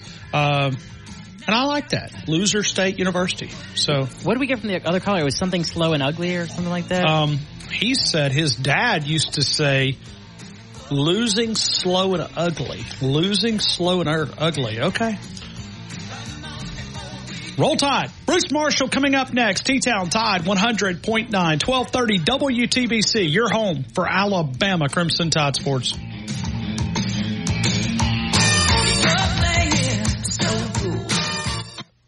ST Bunn Construction is now hiring truck drivers and mechanics. You'll be home every night with competitive pay. They offer Blue Cross, Blue Shield, health and dental, 401k, paid holidays, vacation, and sick time. Call Buck. 205-331-3551. Hey, let me tell you about my friend Sonia at Freedom CBD, Tuscaloosa's original hemp dispensary. She is unmatched with quality and service and focused on helping you find the right product to fit your need. Sonia carries the largest selection of CBD, hemp flower, Delta 8 products in West Alabama, plus those amazing Freedom gummies everybody's talking about. Run by today. It's Freedom CBD. If you can't get by, you can order online, freedomcbdandwellness.com. 1110 15th Street, right next to Ion Apartments. Here's your West Alabama traffic from the Townsend Nissan Traffic Center. No active wrecks or major problems in the area. We do see some congestion on McFarland over around Midtown and University Mall. If you see conditions throughout the afternoon, just give me a call. 205-886-8886. It's a brand new month, and that means brand new instant savings deals for you at Townsend Nissan. Go grab one today. I'm Captain Ray. Northport Power Equipment, if you're looking for chainsaw needs, if you're cleaning up those leaves or yard debris, you'll find the backpack blowers, the battery operated tools, the Echo outdoor power equipment, Crest outdoor power equipment, the battery operated tools by Husqvarna, and you'll also find great inventory on the zero turn commercial and the residential mowers by both Scag and Husqvarna. Service department do that end of the season maintenance at Northport Power Equipment. It's two blocks east of the Northport Civic Center since 1996. Northport Power Equipment. It's the longest running sports show in Tuscaloosa. You're listening to The Game with Ryan Fowler on Tide 100.9.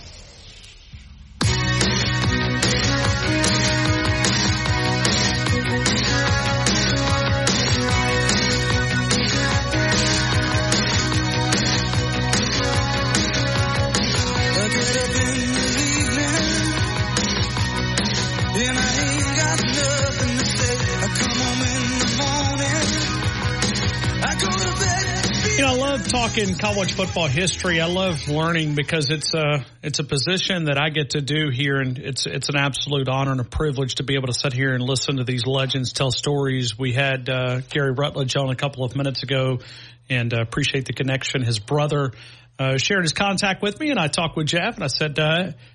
We always interview Jeff, and uh, Jeff's a guy that has coached at the NFL level. He's uh, played the position, can understand it, played, what, 16, 17 years there. So featuring his brother a couple of minutes ago, that was a lot of fun. Right now, we go to Bruce Marshall, which is CBS Sportsline Vegas Insider and BAMSports.net. BAMSports.net. Bruce Marshall, welcome back to Tuscaloosa. I hope you're having a great day, sir.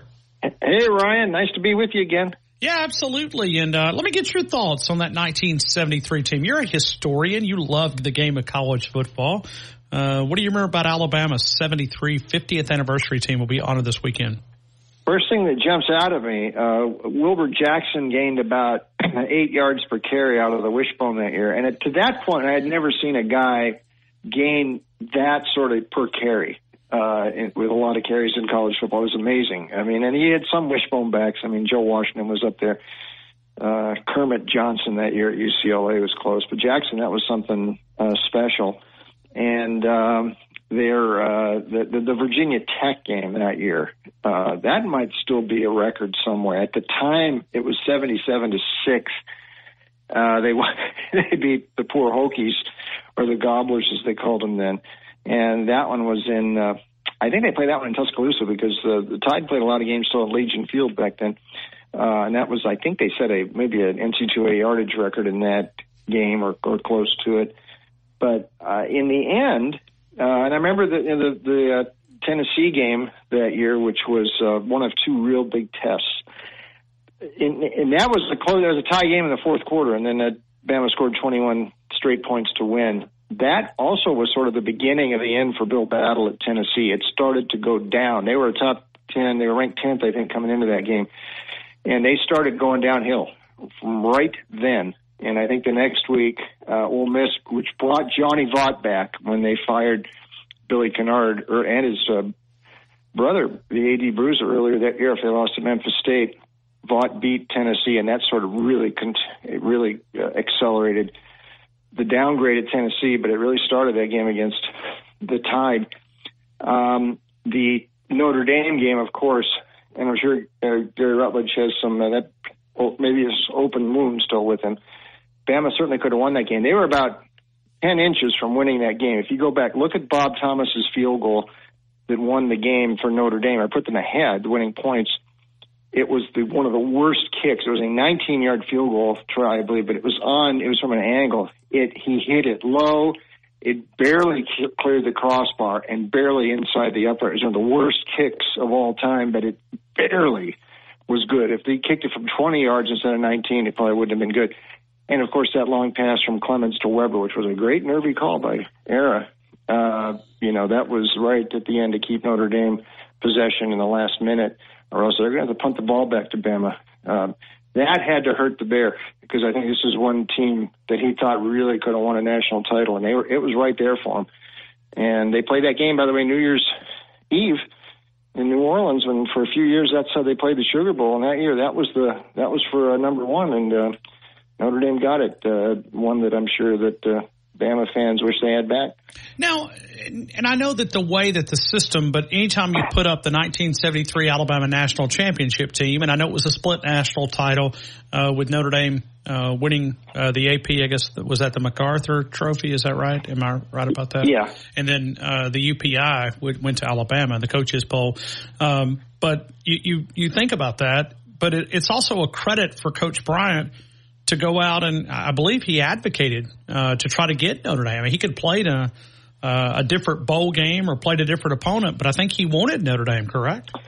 Yes, he did, and um, and it was sort of a natural matchup. That now, now, now remember, UPI uh, they their their last poll was before the bowl games back then, so um, they the national t- champ that year was Notre Dame. So this is I've always thought this is this is one thing that bothers me about college football. You can't you can't call. I mean, you know, if Alabama wants to call themselves the national champ, they can, but they weren't that year. I mean, it was Notre Dame, and most people MacArthur Bowl was really it. So it was just because that UPI poll went out before the bowl games.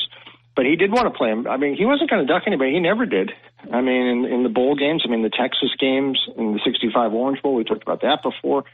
That could have been an Alabama national championship team too. I mean, they did. They were. I mean, again, I mean, there were some polls there that had Alabama winning the national title before before the bowl games. It's hard to believe these days, Ryan, that that's how they used to determine national champs. They do it.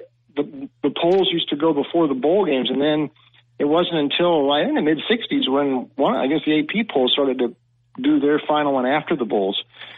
But uh, that's why there's you see all these years with polls of national champions because UPI didn't do their last poll. Uh, they did their last poll before the bowls back then. Well, Bruce, let me ask you this though, but because you know you look at '66, Alabama certainly advocated for a national title there. They didn't get it. Uh, probably should have deserved it. Uh, there's a lot of people in this area believes that um, there was a lot of uh, favoritism shown towards northern teams, and uh, southern teams were were not so much. Do you buy into that uh, theory? Yeah, a little bit. Sixty-six, yeah. I mean, uh, Mr. Dunnavant wrote a book about that, the missing ring, the '66 book, you know, about the '66 team, and it's hard to believe an Alabama team can go unbeaten and untied, not win a national title. Uh, but in '66, um, you know, that Notre Dame Michigan State thing, and they played each other. I think that uh, Notre Dame my gut feel was the best team that year, but Alabama certainly had a case. This is why I'm doing a project here, Ryan, where I'm trying to recreate what a playoff would have looked like uh, for all of those years uh, in the 60s and 70s when we didn't have one. And you, you think about it, you think back and what college football was cheated out of, really, really was, if you look at it in retrospect. If they'd have done it like basketball did it, and you had a tournament, uh, even a you know, an eight teamer, 12 teamer. I mean, what, what the sort of matchups we could have seen. You could have seen Notre Dame play Alabama in 66 or Alabama play Michigan State. In fact, that probably would have been a semifinal game, Alabama Michigan State, if you had a four teamer. And Notre Dame probably would have played UCLA in the other one. Um, so uh, that's what I, it's, and this is kind of a fun project for me because I'm trying sure. to put all these things together and it's just sort of, I, just as I remember it and how I would do it. But think about it for a minute. I mean, we, college football, this bowl system has, uh, and I've written about it before and I'm glad there, it's taken a long time to change. I think that you can go back and look at stories back in the 50s when they were clamoring for some sort of a playoff. Sports Illustrated, the 65 college football preview lined up what they thought a playoff would look like. That's darn near 60 years ago now. Uh, and we're finally getting around to something a little bit, this four team thing. Now they're going to go up to 12 next year and they're patting themselves in the back in college football. They should have been doing this a long time ago, Ryan. And uh, we've missed out on so many games that would have been great over, I mean, unbelievable. And I think, and really, we, we never think about it in those terms, but college football fans have been cheated out because of that. Basketball fans, you always got what you what you wanted there because there was always tournament. Not that way in football. They're changing finally, but uh, too little, too late by me. Bruce, let's work our way to college football this weekend because we've got some big games. Let's start with the big one here in Tuscaloosa, LSU, Alabama. Alabama minus the three here at Bryant-Denny Stadium. Boy, that was some game last year. It was. Last six or seven minutes and then overtime. That's about as good as you can get. Um, Jayden Daniels, that was sort of him on display at the end of that game. They just Alabama just couldn't stop him um, and the overtime, and then they went for the two. He is on the periphery, uh, Ryan, of being right in the middle of the Heisman conversation. For him, this is the game that can get him there uh, this week, and uh, maybe he can. It's eerie the way LSU. I mean, everything's. And for this game, it's sort of shaping up the same as last year. The records are the same. It hasn't quite sequenced the same for both of them. But, uh, you know, the LSU had already lost twice by this point. Bama had lost once. This ended up determining the uh, SEC West winner last year. could again this year. Ole Miss is certainly involved still, but uh, there's a lot of similarities. The difference this year, though, I think, Ryan, is defense. Um, LSU's defense just ain't that good. And we saw what happened uh, very similar the Florida State and Ole Miss games, um, which, by the way, were both away from Baton Rouge. Uh, the second half of those games, the defense just sort of disappeared. Bama's defense on the other side has risen up, uh, and especially so the Tennessee game a couple weeks ago. They did it against Texas A&M. Uh, every game except Texas really this year, and that's hap- that's a long time ago. The defense has risen up, and it's allowed Jalen Milroe and the offense to make enough plays to uh, turn these games around. That's going to be the difference this week, uh, I think. So that's why I recommended Bama. Maybe higher scoring than we thought. 37-29 my score forecast. And I do that because LSU is uh, 15 and 1 to the over their last 16 games. That just seems to keep cashing. I will say one other thing. We got the first poll coming out, uh, uh, playoff poll this week, and I am steamed about uh, Michigan and the schedule they've played thus far especially the big. Uh, they'll eventually play Penn State and Ohio State. But you think about it. By this weekend, Alabama will have played four ranked teams.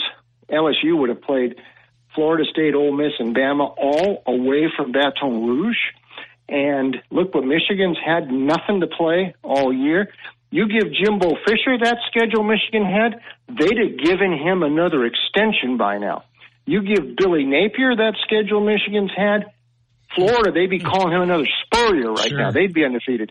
South Carolina might be undefeated with Michigan's schedule. This is something. Another another day we'll discuss this. What we got to do something about the scheduling in college football, and I think the Big Ten is an absolute uh, disaster this season, except for those couple teams. And I hate to see Michigan get rewarded like this because look at what these other teams have been playing. Notre Dame's played four teams ranked this year, and uh, how can you compare what they've had to go through with what Michigan's gone through? It's really a, joke. Well, and I, I look back at the college football rankings on Tuesday night. My instant reaction was that how this committee is setting up the Big Ten for possibly two entries into the college football playoffs. That's the way I see it. It sounds like you see it very similar as well. I do, and there- there's one break, and it happened last year too. Um, in in several of the leagues, uh, well, say the ACC, Big 12, or Pac-12 this year, where you don't have divisions, uh, Ohio State and Michigan will probably have to play twice. Um, Ohio State lost that game to Michigan last year in the regular season at the end. That ended. They didn't have a conference championship game, so they were still sitting there with one loss, and they almost got a pass into the final four. I could see that happening again this year. Whoever loses that game may still get a pass into the final four, uh, just because they don't have a, another chance to lose in a conference title game. Whereas Bama's got to play a conference title game. Um, you know, who's ever there in the Big 12 is going to have to do it. Uh, Washington, uh, who's ever there in the Pac 12 is. It's a big break for the loser of the Ohio State Michigan game can still slip, slip in because they are not going to be involved in the conference championship game. And last year that worked for Ohio State, and it might again this year. Let me ask you about Texas A&M going to Ole Miss. Now, from a national perspective, this may or may not be a game, but Lane Kiffin and Jimbo Fisher have been at odds on a couple different NIL discussions. Uh, number 10, Ole Miss, minus the three against Texas A&M. You know, um, I think Lane's going to get him. Um, and yeah, they've had some other things. Remember last year he was kind of mocking Jimbo after that game last year. Uh, I was at the game two years ago at, in Oxford when Ole Miss won 29 to 19. Um, they they've been doing a little bit different this year. There's the, the, the rushing numbers aren't quite what they were last year. They've tried to balance things out a little bit more with Dart, um, and it's it's actually worked okay to this point. Now, Ole Miss was sitting good into November last year too. Then the season fell apart. But this year, it's shaping up for them. There, there's there is still a path for Ole Miss to get to the Final Four. Believe it or not, and I think it needs some dominoes to fall, but uh, including LSU winning this week. Uh, but it, it's still there for them, and I think we've seen too many times the A and M offense just not deliver. Because Max Johnson is very slow in the pocket. Uh, it took them a while to put South Carolina away last week. They got to go on the road. Jimbo does not have a good record on the road. I think Lane gets them again this week, 27-19 Ole Miss. I think uh, Rebels get them down at Vaught Hemingway. Let me ask you about Texas. Kansas State uh, goes there. They go there as an underdog. Texas minus the four in Austin. Yeah, I really hope Kansas State wins um, because I like Kansas State. I like what Chris Klieman's done. And I'm sort of sick of Texas, uh, to tell you the truth. And uh, uh, now, whoa, whoa, whoa! Now, Bruce, Bruce, I, I remember uh, a famous handicapper, a veteran, walking by in, in SEC uh, media days wearing uh, a Texas uh, shirt. That would be me. Okay. That would be me. Yeah. But you did it. You did it just to have fun. I know what you did. I I love to jerk everybody's chains at sure. the SEC media days, so that's good. But no, I mean, I, I mean the way I mean Texas bowling. I just the, the, all the talk about Texas again. I mean, I, listen, it's interesting how they. I was a little too harsh there on Texas, maybe, but both they and Oklahoma. You know, when you play a game that big as they played in uh, Dallas four weeks ago, and for Texas in its defense, that was the second really big game of the year sometimes you lose a little steam after that. Certainly Oklahoma has. But Texas, Quinn Ewers uh, still not playing this week. Uh, Maalik Murphy, he didn't look all that great last week. BYU really just is too sluggish on offense. Kansas State, look what they're doing again. They've picked up the pace. Uh, Chris Klieman is rotating his quarterbacks. He's got the freshman Avery Johnson with the long hair, along with Will Howard. Uh, he can go. Johnson's a great runner and Howard is putting up some very good numbers, and they are killing some teams lately. I think K State goes in there and wins this game. Uh, 27-24 Wildcats. That would throw the big and the Big 12 is all of a sudden a real jumble. This would jumble it up a little bit more. It would. Bruce Marshall, tell us where we can get the information that you put out uh, to your clients and uh, all the information that uh, we can find with Bruce Marshall. Thanks, thanks, Ryan. Check us out online, bamsports.net. Got a nice story up there talking about old time stuff. Actually, it's a Dolphins Chiefs story from that 71 playoff game, and I talk about college football schedules and all that, plus all the games, college football and NFL this week. BAMSports.net. You can also get my picks, VegasInsider.com, and also at CBS Sports Line, CBS Sports HQ. I'll probably I've already been on this week, and uh, but I'll probably be up there again next week at CBS Sports HQ. Bruce Marshall, appreciate you and thanks for talking some history here in Tuscaloosa, man. We love it. Thank you so much, Bruce. Thank you, Ryan. Bruce Marshall, BAMSports.net, BAMSports.net. We'll continue with more of the game. Tide 100.9, 1230 WTBC. Your home for Alabama Crimson Tide Sports. ST Bunn Construction is now hiring truck drivers and mechanics. You'll be home every night with competitive pay. They offer Blue Cross Blue Shield health and dental, 401k, paid holidays, vacation, and sick time. Call Buck 205-331-3551. Hey, let me tell you about my friend Sonia at Freedom CBD, Tuscaloosa's original hip dispensary. She is unmatched with quality and service and focused on helping you find the right product to fit your need. Sonia carries the largest selection of CBD, hemp flower, Delta 8 products in West Alabama, plus those amazing Freedom gummies everybody's talking about. Run by today. It's Freedom CBD. If you can't get by, you can order online, Freedom freedomcbdandwellness.com. 1110 15th Street, right next to Ion Apartments. Here's your West Alabama traffic from the Townsend Nissan Traffic Center. No active wrecks or major problems in the area. We do see some congestion on McFarland over around Midtown and University Mall.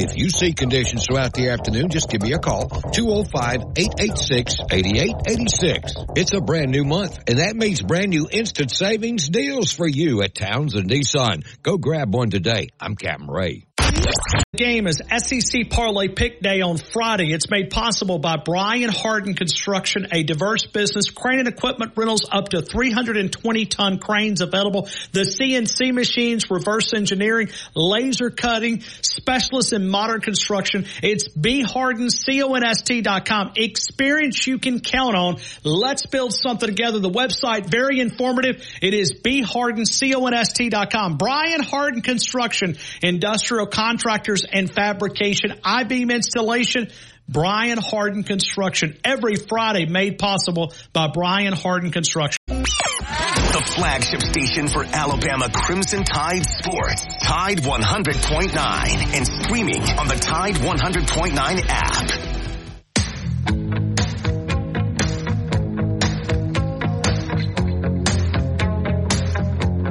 Nate Bargatze is an American comedian. Why are we talking about him? Because he'll be the ESPN celebrity picker for ESPN College Game Day. Wow. Uh, don't know anything about Nate. I'm sure he's a great guy, but he has no ties to either school. Boo ESPN. Uh, unless this guy's pulling like a joke and maybe he's a, cause he is a comedian, maybe he's just pulling our leg, but he put it out on the uh, social networks a couple of minutes ago. Nate Bargatze. Yeah. Nate Bargatze. I was telling Ryan, my mom likes him. She, my mom likes, And that qualifies. Yeah. If your mom likes him, that qualifies him to be. That's right. No offense to mom. I'm sure he's a great guy. She she likes him. She likes clean comedy, and he does clean comedy. Oh. So that's why she likes him. Okay. I like clean comedy too. Nothing wrong with that. I mean, I, I have no problem with Nate, but what does he have to the University of Alabama or Loser State University down there? I mean, he has nothing. Go get Coach O. We won't be able to understand him, but he's a good character. And I'm sure Nate will do a great job. But, uh, ESPN College Game Day, boo. What are they on? Brad Powers next. T-Town Tide 100.9, the home of Alabama Crimson Tide Sports.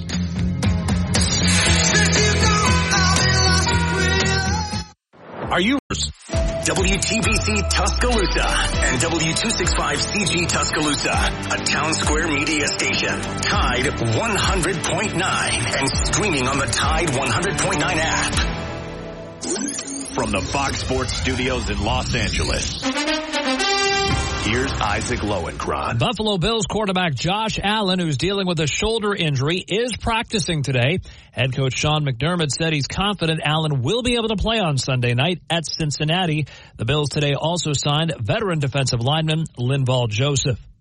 Cleveland Browns quarterback Deshaun Watson, also dealing with a shoulder injury, says he does not know yet if he'll be able to play on Sunday against the Arizona Cardinals.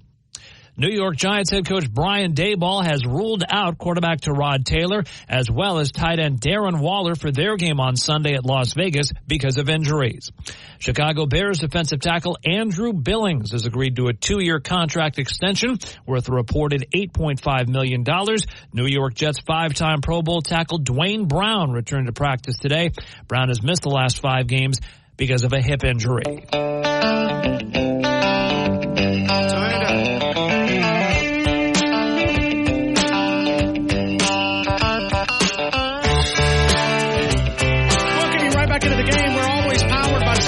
Tuscaloosa Toyota, TuscaloosaToyota.com, 3325 Skyland Boulevard, and online at TuscaloosaToyota.com. We're going to talk some Alabama Crimson Tide football here with Brad Powers, Brad Powers Sports, Brad Powers 7. Then we're going to be right back to phone calls coming up, and we'll take keys to victory. Brad, welcome back to Tuscaloosa. I hope you're doing well. Hey, thanks for having me as always, guys. Hey, Brad, uh, we always love to hear your analysis. So, what do you think about the college football playoff rankings on Tuesday? Um, I mean, I'm probably not good for sports radio uh, take on that because it really doesn't affect what I do uh, for a living.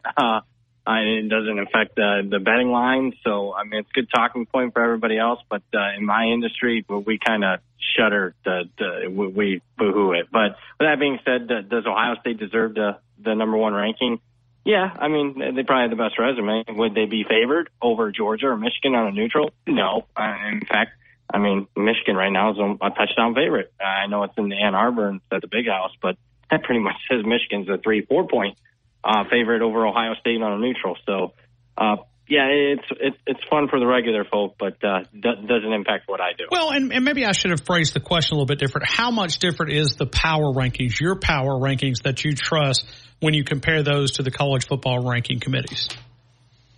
Yeah, I mean, sometimes significant. Like like I just said, I mean, Ohio State would be third in mine. Uh, doesn't sound like much, but again, sure. I, I would I would certainly favor you know but Michigan and and Georgia by more than a field goal over the Buckeyes. So, uh, you know, the Oregon in the mix there. Uh, you know, certainly they're a team that I actually have fourth in, in my power ratings. LSU's a team I'm certainly we're going to talk about a lot here uh, in a couple seconds, but uh, they're a team that's sixth in my power ratings. So there's a little bit of disparity there.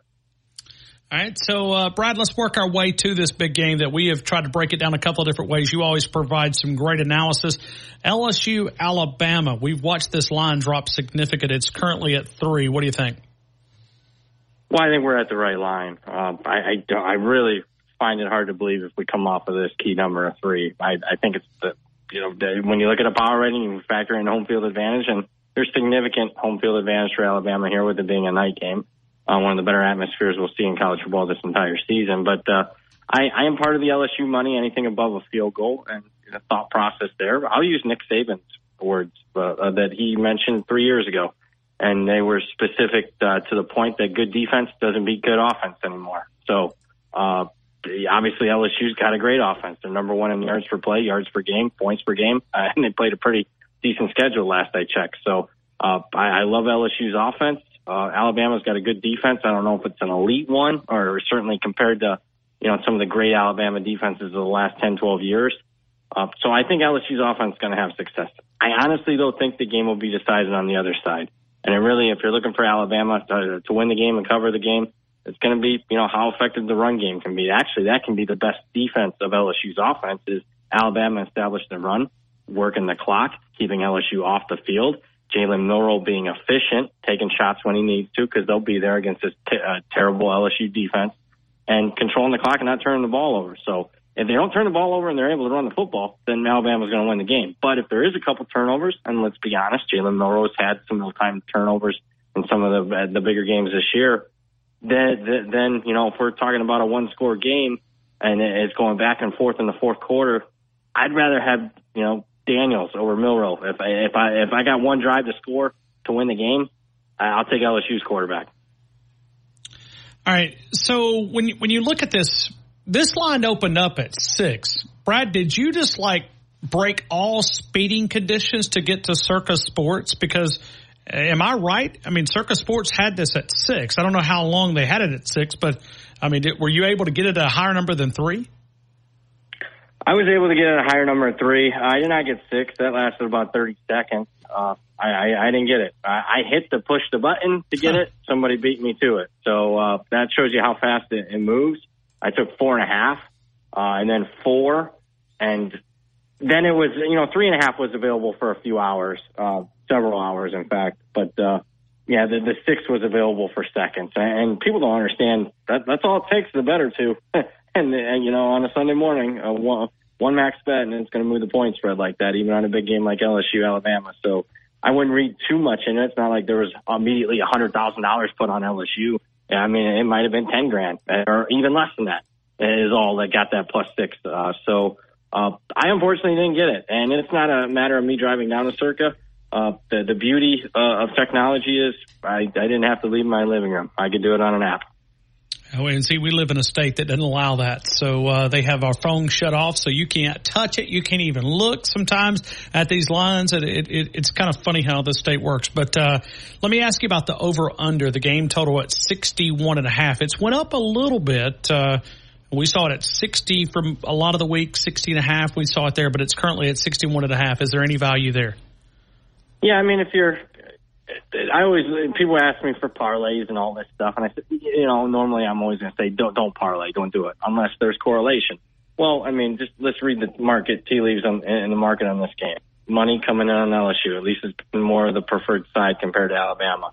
Well, I mean, how is it? How does LSU cover? Mainly, probably a little bit higher scoring game, specifically because that's what LSU's been playing all year every single one of LSU's games has gone over the total this year, and it's been by significant margin, average of two touchdowns per game. Their games are 8 0 to the over. So if LSU's taking money and they're going to have success in this game, likely a higher scoring game. So I'm not surprised that the over is taking money. I didn't bet it, though. All right, let's run around uh, college football and we'll get some lines. We're currently talking with Brad Powers, bradpowersports.com, Brad Powers 7 on the Twitter account. Uh, let me, let's go around a couple of different things uh, here. When you look at the Missouri Tigers, uh, got to be going to Georgia. Uh, when you look at the spread, it's, it's a big number. Uh, what do you think? Yeah, it's a big number, but I heard the same things. Oh, big number, Georgia against Kentucky, big number, Georgia against Florida. And I mean, Georgia wants to put in the A effort, which they're capable of. Uh, they can get margin. Sure. They've proven that. Uh, and I thought they answered a major question last week without Brock Bowers. What's this offense going to look like? Well, I'm here to tell you the offensive line stepped up. Edwards at running back stepped up. Carson Beck starting to find himself. Oscar Delp looks like a capable tight end. They look just a-okay to me, uh, specifically in that first half until they kind of took their foot off the gas pedal a little bit in the second half. But uh, if I get that kind of performance from Georgia here, they're the side. In fact, I, I bet Georgia I laid the 15. I know Missouri's a great story. I know they got some weapons on offense, but uh, Georgia's a different animal than, than, than everybody else that they faced. And, you know, obviously the, the best team that they faced so far, they lost the game to LSU at home. Let's go to Texas, Kansas State. Kansas State travels there. They'll, they'll go there as an underdog minus the four. Texas minus the four gets Kansas State.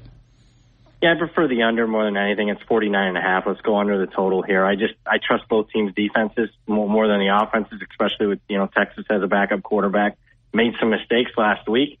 Can't make mistakes like that this week against Kansas State. So I think you get a conservative game plan there. I'm just you know Kansas State's not faced a, a front like what Texas has. I mean you guys know how good that front was for Texas. Uh, so under for me. Uh, asking you about another game here. Clemson four and four, four and four uh, there, but they're only a three point underdog to Notre Dame, seven and two, 15th ranked uh, Notre Dame traveling to Clemson, South Carolina. Yeah, only, but it is the biggest home underdog role for Clemson in a decade. So, uh, and they, were more than a field goal favorite in this game if you bet this one during the summer. So there's been an adjustment. I tough one.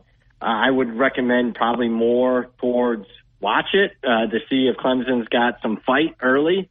Uh, I think you'll be able to tell almost immediately in the first couple possessions whether they're going to roll over and die or they're going to, you know, give a hell of an effort here. I'm not sure. Will Shipley probably won't play for them. He's, you know, one of their best playmakers on offense, and that's already a pretty limited offense. And Notre Dame will bring some pressure on Klubnik. Can he take care of the football? I'm not sure. Major question mark there. Let's go ahead and go under the total, under 44 and a half. Let's go to Bedlam. Let's go to Stillwater, Oklahoma. Boones Pickens Stadium. He gave a lot of money to Oklahoma State. Uh, Oklahoma minus the six coming off the loss uh, in Lawrence, Kansas against Kansas. Oklahoma uh, minus the six against Oklahoma State. Tough one uh, because this one would have been a double-digit point spread just a few weeks ago. I don't know if there's been a bigger turnaround in the entire country on either side of the football than Oklahoma Oklahoma State offensively. I mean, this team lost to South Alabama 33 to 7 at home. They come off a bye. They changed up the, some of their blocking schemes on the offensive line. They stop the musical chairs at quarterback. Uh, they find an outstanding running back in Ollie Gordon, who's you know putting up similar numbers that what Barry Sanders had in his magical Heisman run uh, in 1988. So, and which is good company because people uh, historians will say that's the best statistical season in, in any season for any player in college football history. So when you're matching numbers and numbers and games like that, you're doing something. Are you are you going to do something here against Oklahoma? I, I kind of feel I, I don't think it's a high value bet, but I have bet Oklahoma. And mainly for me, it's kind of a sell high, buy low. I think you're buying low Oklahoma off the loss to Kansas. You're selling high Oklahoma State off four straight easy wins and covers for them. Give me Oklahoma. Washington UW traveling to USC. Washington minus the three. Yeah, I know not too many people are going to watch it in your neck of the woods because at the same time uh, as the Alabama LSU game, but, but a really intriguing game. Uh, and it's going to sound like a broken record, not you know great, uh, I would say value here in this one. Uh, I thought it was a sharp move. USC took some money yesterday. All the three and a halfs were taken out in the marketplace. Although I will say this, with a total in the mid 70s, you're going to get a high variance game. So you're going to get some huge ebbs and flows here, very similar to what USC Cal game last week, where you know USC is leading, then trailing by double digits, then comes from behind and wins the game. I'm not saying that's the same formula here, but I think you're going to be able to get good price, better prices than this right here during the game at some point, whether you want to bet Washington or USC. So it's at the current numbers, I say pass and just let's watch this one live and bet it live. Brad, you know I've been screaming about these Thursday night games. This might be the Thursday night lineup of the year right here. TCU, Texas Tech, Wake Forest, Duke, South Alabama, Troy. Kind of asking a little combination question. Any value in any three of the any one of those three games? Well, there was value if you got in front of the Duke news. They're going to be down to a third string quarterback tonight. So under and Wake Forest uh, has moved, uh, you know, more than a touchdown both sides there. So that was the value bet. We'll see if it wins. I mean, I don't know about that, but uh, current numbers, let's go ahead and lay it with Troy. I, I trust Troy's defense more than pretty much any unit at the Group of Five level. That's how good they are, and they've been that good for two years now. So, uh, short week. I know it's kind of a big rivalry game there in that state. I, I like Troy. They're minus five and a half, and if they win it, I think you're going to be looking at uh, the Sun Belt champs there. All right, I was going to ask you about that. Who is the best team in the Sun Belt? Is it James Madison? Well, it's James Madison, but they can't. I mean, they can't qualify. So, I mean, the only team to beat Troy. So it's, it's a shame. Uh, team, uh, program in their second year FBS might go 12 and 0 and can't play for nothing. So hold on, Brad. Catch me up. Why can they not play for anything? There's not per when you make the jump uh, up to uh, from the FCS to the FBS, you, you can't go to a bowl game your first couple years or qualify for a conference Oh, championship. okay. So the conference championship would put them in as an automatic bid. Okay, I got you. I got you. I got you. Uh, Brad, tell me about the uh, the content that you're able to provide in uh, BradPowerSports.com. Yep. Uh, follow me on Twitter, Brad Power Seven. If you like what you see there, uh, Twitter X, or whatever they're calling it these days. If you like what you see there, you can uh, head on over to the website, BradPowerSports.com. Brad Powers seven, BradPowerSports.com. Brad, I appreciate you, man. Have a great rest of your day. All right. Take care. Thank you. Brad Powers helping us out of Vegas, handicapper. Always fun to pick his brain about a lot of different things. I want to tell you about Big Mike's. If you're looking for a great steak, if you're thinking about tonight's the night, maybe tomorrow night, or even, I guess you could make time for Saturday afternoon. Opens around three o'clock, Wednesday through Saturday, four until 10. Wednesday through Saturday, four until 10. Uh, you got the Alfredo pasta, which is chicken, steak, or shrimp. Mahi mahi is their feature fish but always the great steaks. You can find it either location, Guntersville up in North Alabama, down in Orange Beach. You'll find it there. Uh, you'll find it down in Andalusia. Uh, even Auburn, Alabama. You guys can be proud of something. Uh, there you go. But the closest location, downtown Moundville, about 15 minutes from where I'm located here on Skyland Boulevard. It is our good friends at Big Mike's. Go see them. Tell them the game sent you. We roll on. We'll take more phone calls. We are phone calls the rest of the way home. Keys to victory. What are those keys to victory? I need some am- ammo. I'm going down in Baton Rouge tomorrow morning with T-Bob. 830. What do you want me to tell him? Give me some keys to victory. I need some ammo here. T-Town, Tide, 100.9, the home of Alabama Crimson Tide Sports. Always live. Always local. Dependable news coverage. The latest news only from the Tuscaloosa Thread newsroom. Developers are asking for tax incentives to build a $57 million resort hotel near the North River Yacht Club, unrelated to a different resort hotel Sports Illustrated is developing here. Libraries in Tuscaloosa City schools were given more than $300,000 to spend on buying new books this week, and both the Holidays on the Plaza ice skating rink and the tinsel trail of Christmas trees will return downtown later this month. For the details on all these stories and more, get connected at TuscaloosaThread.com. For the latest local news in Tuscaloosa, T-Town, Bama Sports Updates. And severe weather information, download the free Tuscaloosa Thread app. Never pay for your news and sign up for our daily newsletter with news updates.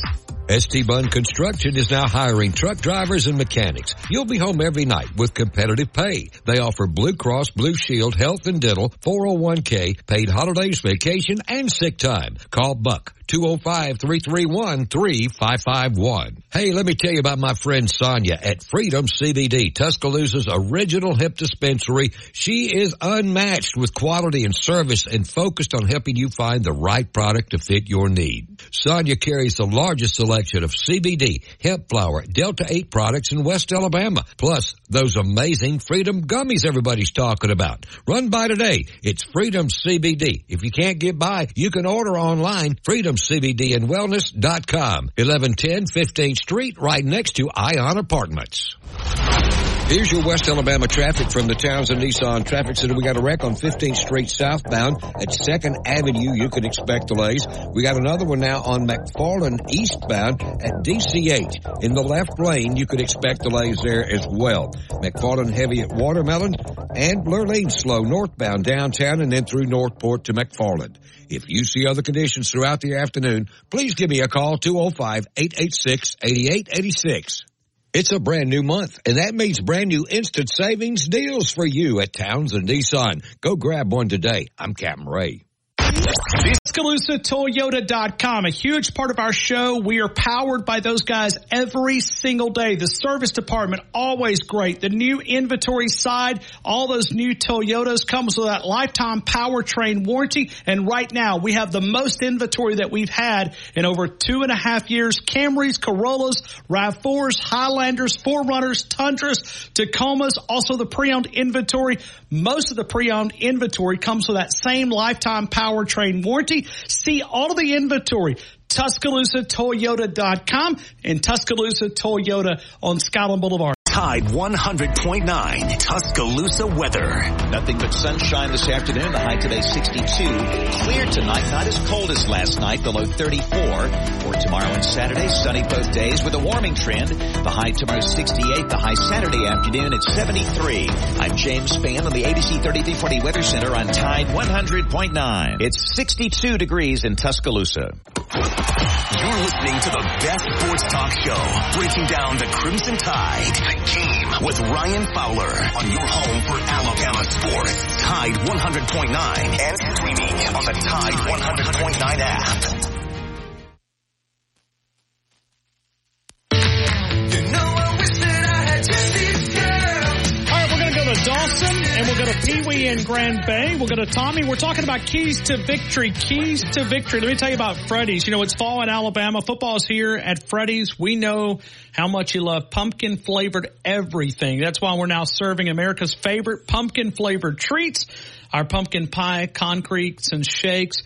Do you know we put an entire slice of real pumpkin pie in every one of those? Well, now you do. Yep. We really did that. You got to taste it to believe it. Order with your Freddy's app or online at Freddy's.com.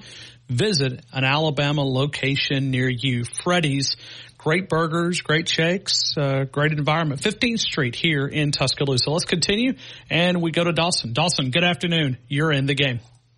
Well, Ryan, I'm going to put a pumpkin pie in my comments. Well, there you go. You like pumpkin pie? no, it's okay. It's not as good as sweet potato pie, but it's okay. You know, if you throw a lot of sugar in it, I guess it kind of kind of offset it. But uh, a sweet potato pie will beat a pumpkin pie any day, any any day. I can tell you that much. Well, Ryan, um, I'm just reading the script, Dawson. I'm just reading the script. Okay. I mean, I. I a, some pumpkin pie in every what? A pumpkin pie in every bite or something. A pumpkin pie in every anyway. Whatever it is. I shouldn't try. I shouldn't try. Thanks, Murder. Dawson. I'm Uh, thankful. thanks, Dawson. I, I just lost money. I, I, I'm thankful you got this commercial and we couldn't get on here and talk. I tell you Oh, what, thank you, you, you come thank down you. here and I'm going to take you to Freddy's and I'm going to give you a piece of that pumpkin uh, shake, concrete, Oh. Yeah, all the above. Yes. Thank you, Freddy's. Thank you, thank you, thank, Thank you for you, advertising and for advertising. We need you. All right, um, look, Ryan, your confidence level in this program is like next to zero. You give you give off all of these great statistics about Alabama football and the history of Alabama football. You bring one of the greatest players of all time on with you, Gary Rutledge, one of the great gentlemen of Alabama football, one of the out of Banks High School, one of the great players for uh, University of Alabama championship ring holder and all that. And then your confidence level, though, in this program is like zero.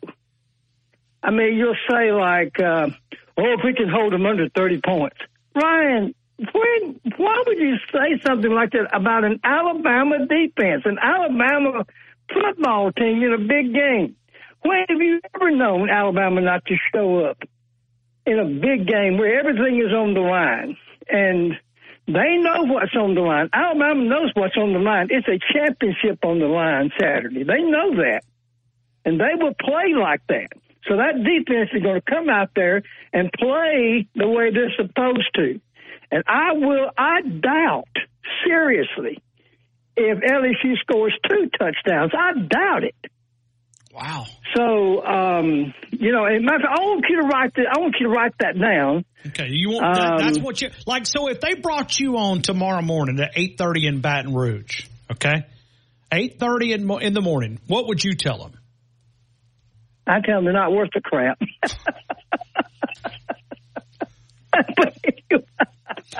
I mean, if, I that- down, if I go down to Baton Rouge and I tell them they're only going to score two touchdowns, they'll laugh me off the Yeah. stage, man. Let them laugh. Let them. They're not really laughing, Ryan. Their confidence level is not off centered like yours.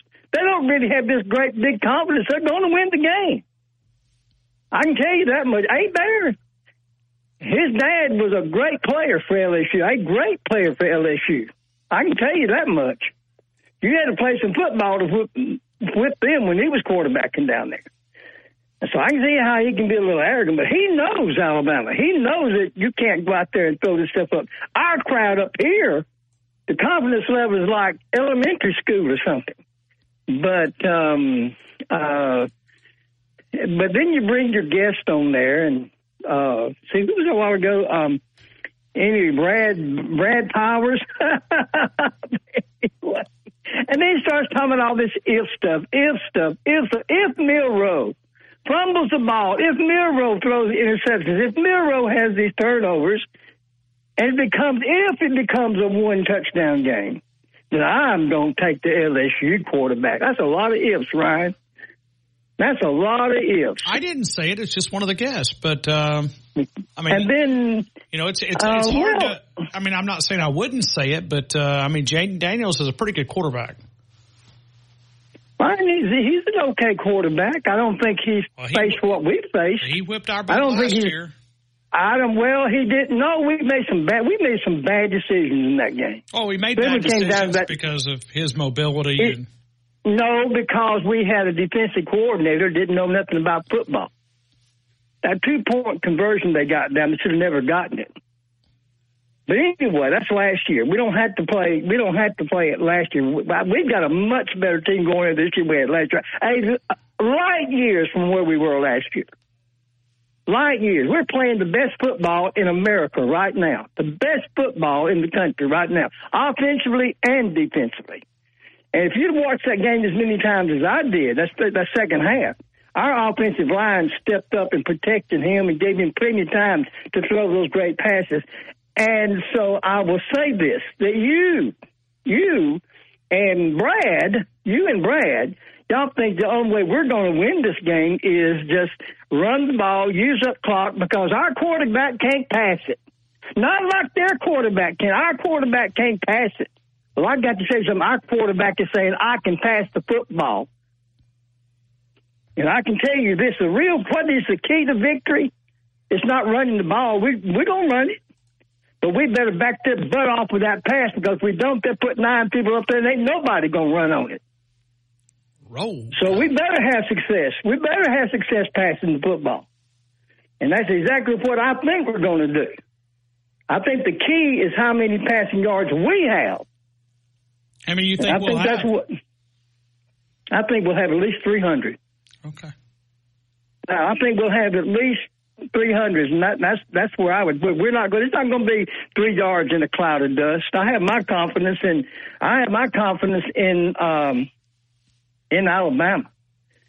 So I want you to mark it down, and I, I want you to mark down what my key was, and compare it after the game. I want you to mark down the two touchdowns. They're not going to get. If I don't even think they're going to get two touchdowns. That Dawson, quarterback's going to be. on. That, I mean- Ryan, I mean, they haven't played Alabama. They've played other teams, but they haven't played Alabama. No, they haven't. And and and, and what happens? What happens most of the time when LSU plays Alabama? They lose. That's exactly Loser right. State University. Well, that's that's about right. Do I sound like I'm stirred up today? Oh, absolutely, sure, sure. Well, yeah, oh man, well I'm gonna get I'm gonna run down to Freddy's and get me some of that pumpkin pie and or whatever that was. I mean, I thought I would make you happy by getting Gary Rutledge on it. I've just made you mad. Hey, Gary Rutledge. Hey, listen, Gary Rutledge knocks it out of the park. He knocks it out of the park every single time. You can be sure he's just one of the he's one of the great guys and smart and and uh, just hops. Dawson, you're you're culturally um, aware. Who is Nate Bargatze? Right. Neither does anybody else. I mean, you just know. Right. it. I have no idea. I can tell you that he must be brother to. Well, uh, they, everybody's texting me. He hosted Saturday Night Live. I didn't even know that show was still going. I don't even watch Saturday Night Live, and I he must he must be to Winston Groom or something. He must be. Look at you throwing out some jabs there. Oh man, I got to tell you that. Well, Ryan, I'm sure he's an, have a- I'm sure he's an incredible guy. But uh, Oh yeah. but well, what, that's just what- more. what- That's just what does he have to do with you know Ala? I mean, here let me give you a few guys. I mean, Alabama, LSU. Pretty big matchup. This guy represents Vanderbilt. well, we got rid of one guy that represented Vanderbilt. I mean, go get Paul Coach Kennedy. O. Yeah, go get Coach O. Put Coach O up there. All right, all right, all right, all right, all right, all right. Well, I'll tell you what, Coach O is a pretty doggone good football coach when he's not playing when he's not playing pretending head coach. He's a real good he's a real good position coach. We we kind of would like to have him up here. And, and, and when All Paul, right. if Paul and Lincoln calls today, I got a big stat I'm going to share about Vanderbilt. So I think I think he'll like it. But Paul is the best. He'll be here. Paul will be here. Thanks, Roll Dawson. Tide, man. Roll Tide. Roll Tide. We'll continue. Let me tell you about the Wharf. If you're looking for a great pair of jeans, Wrangler Levi Lee, you'll find those. 60 different brands of boots. You know, cold weather has arrived here in West Alabama. Go by the Wharf for the latest gear. If you're talking about maybe you're headed out, you know, youth season coming up here in just a couple of uh, weeks when we talk about deer season. When you talk about our good friends there, camo options, muck proof boots, waterproof boots, muck, muck boots, which is a waterproof boot. Let me try to do that again. Uh, but 60 different brands of boots. Justin Tony Lama, Red Wing, Georgia, Double H, Timberline, Laredo, and many, many, many more. You'll find him at the wharf since 1976, a long standing tradition here in West Alabama. Go see my friends Mark and Lee, located between Winn-Dixie and the Blue Plate there on McFarland Boulevard. It is the wharf. We greatly appreciate them for being a part of our show. We'll continue. Pee Wee, Grand Bay. We'll get to you in two minutes. T-Town Tide 100.9, the home of Alabama Crimson Tide Sports. ST Bunn Construction is now hiring truck drivers and mechanics. You'll be home every night with competitive pay. They offer Blue Cross Blue Shield health and dental, 401k, paid holidays, vacation, and sick time. Call Buck. 205-331-3551. Hey, let me tell you about my friend Sonia at Freedom CBD, Tuscaloosa's original hemp dispensary. She is unmatched with quality and service and focused on helping you find the right product to fit your need. Sonia carries the largest selection of CBD, hemp flower, Delta 8 products in West Alabama, plus those amazing Freedom gummies everybody's talking about. Run by today. It's Freedom CBD. If you can't get by, you can order online, freedomcbdandwellness.com, 1110 15th Street, right next to Ion Apartments. Here's your West Alabama traffic from the Townsend Nissan Traffic Center. We got a wreck on 15th Street southbound at 2nd Avenue. You can expect delays. We got another one now on McFarland eastbound at DCH. In the left lane, you could expect delays there as well. McFarland heavy at Watermelon and Lurleen slow northbound downtown and then through Northport to McFarland. If you see other conditions throughout the afternoon, please give me a call 205-886-8886. It's a brand new month, and that means brand new instant savings deals for you at Townsend Nissan. Go grab one today. I'm Captain Ray.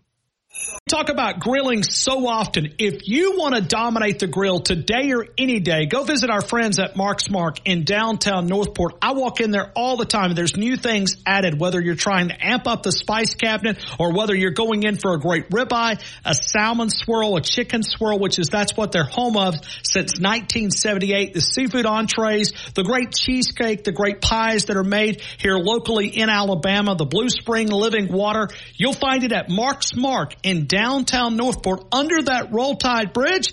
Go see the friendly folks at Mark's Mark downtown Northport under that Roll Tide Bridge. Alabama Credit Union. Feel good about your money. AlabamaCU.com. The mobile app makes banking so much more convenient. All the mobile deposits many times you don't even have to go into the bank to manage your money, whether we're talking about checking, savings, mortgage, home equity loan, financing a vehicle. And remember, Roll Tide, show your pride with the official credit card of the University of Alabama Alumni Association.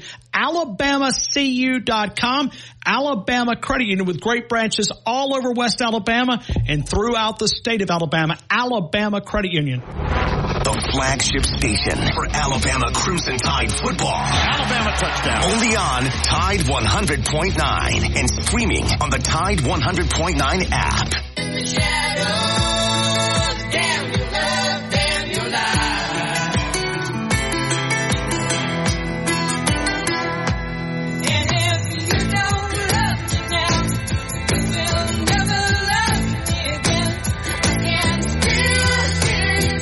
You know, I think we're privileged right here. We're going to Pee Wee in Grand Bay. Pee Wee, good afternoon. You're in the game. How are you, man? I'm doing good, brother. How are you, sir? I'm good. You got to be getting close to Tuscaloosa. Fair enough. I am on McFarland. Oh, nice, nice. So you're headed over. You're going to ask this question in person tonight. That is correct. Okay, awesome. Yeah, I know you usually come up for at least one and uh, make it there in person, so that'll be a lot of fun. A lot of fun. Yeah, it's the first time I've been up here since the pandemic, man. Okay, okay. So, I, I mean, I, you already developed your question. I think I got it. Okay. All right. Got to be careful how I ask it. Yeah. Yeah, you never know. You never know, but you do get a lot out of Coach Saban. I think he loves you, and uh, you can tell that uh, he he enjoys it when you're a part of the show. Every, every Yeah, he, he yeah he he has fun. He has fun when he gets on me, you know. So it's all good. Yeah, it makes for a good show, and Yeah. and everything's great. I, you know. Well, I want you to get this offensive line fixed. I'm like him. You got to get it fixed. I mean, we need a dominating performance Saturday. Yes, we do. Yes, we do. And then, you know, we also uh, got to deal with that number four, that Harold Perkins dude. Man, that guy reminds me of Bobby Boucher rubbing all around the field out there, man. But uh, I didn't that think that comparison was coming, but I like it. I like it. But you know, well, I mean, the the guy's a great player, man. It was last year he gave us trouble, trouble just all night long last year. I look for probably a lot of the same uh, again this year. You know, it used to be when you had a player like that, the way that you could try to slow them down was that you ran at them. Well, this guy's never in the same spot twice. So you just can't run, especially, you know, when he lines up maybe to the inside instead of out on the outside and run support. You know, we just got to be able to handle the line of scrimmage and, and, and unlike your previous caller, we need to run the ball. Yes, You know? we do. I, th- I think that's the recipe. I'd love to see Alabama get this. You know, they've got, and I said this morning on another radio show. I was on a couple, but uh, one of the one of the radio shows that I, I made the statement. I said, just pound the football. Uh, this is the time. You know, Nick Saban always talks about those great backs, and he believes that you know we've got four to five guys that can play. Line up and lean on them. That to me gets that offense. And I think it'll open up the passing attack too. But you know, eight games in, you know, the identity is not relying on those guys, but you hope they do it on Saturday. Yeah, you know, I, I you know, I would what I would love to see is is a very balanced offense. You know, if we could end up at the end of the day with 200 plus rush yards and 200 plus rush throwing the ball, I think at the end of the day we come out a victor. You know, we need a full 60 minutes of the last 60, uh, the last 30 minutes of the Tennessee game. We need that atmosphere for the second half for the entire game, this game. You know, when Tennessee came out on offense after the kickoff last game, that's probably one of the loudest that I've ever heard in, Bryant Denny Stadium. And then they came down the field and scored, and it kind of died out, and it never really came back full throttle until the second half. And I give kudos to my partners at uh, Crimson Tide Sports Marketing that kept putting Coach up on the on the video board, great, saying what he said. Yes, yes, because it, it reminded the Alabama fans, and I'm sure that tonight, in his final word, or maybe it won't even get to that point, he's going to challenge the fans once again to deliver that type of performance because it will make the difference. Exactly. You know, they put that up. I think it was once in the first half before the game, uh, and then but in the second half, it came on three different times. When it kind of died down a little bit, they put it back up there, and you know, and it made a difference every time they did that. No, it, it so was. I'm All right, so we're in an aquarium, better known as the press box, because it's got a window, so it kind of blocks a lot of the sound uh, from you know entering in. There's a small window up at the top that they can crack, and you get a little bit of sound noise. You didn't have to worry about it. Right. It, it was loud. It was Bryant Denny Stadium was rocking. That was. You know, for me, it was probably top five uh, all-time performance as far as the crowd. I mean, it, it was it was fun, and I hope we can bring that. And you know, you would think the the weather is going to be, you know, it's going to be colder. It's going to feel like people are going to want to get up, move around. Is what I'm trying to say. You would think that we'd have that type of performance on Saturday. I hope it is.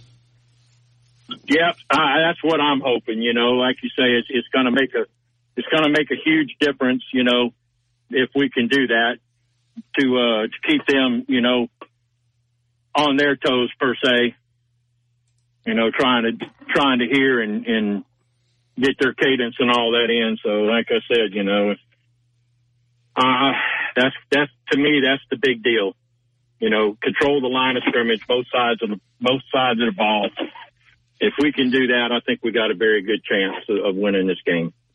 Hey, Pee, you, Pee you going to be in uh, in town tomorrow? You going back to Birmingham? What are you going to do? No, I'll be in town. I'm going to my very first Nick at noon tomorrow. And then after that, and I'm planning on riding by and seeing you.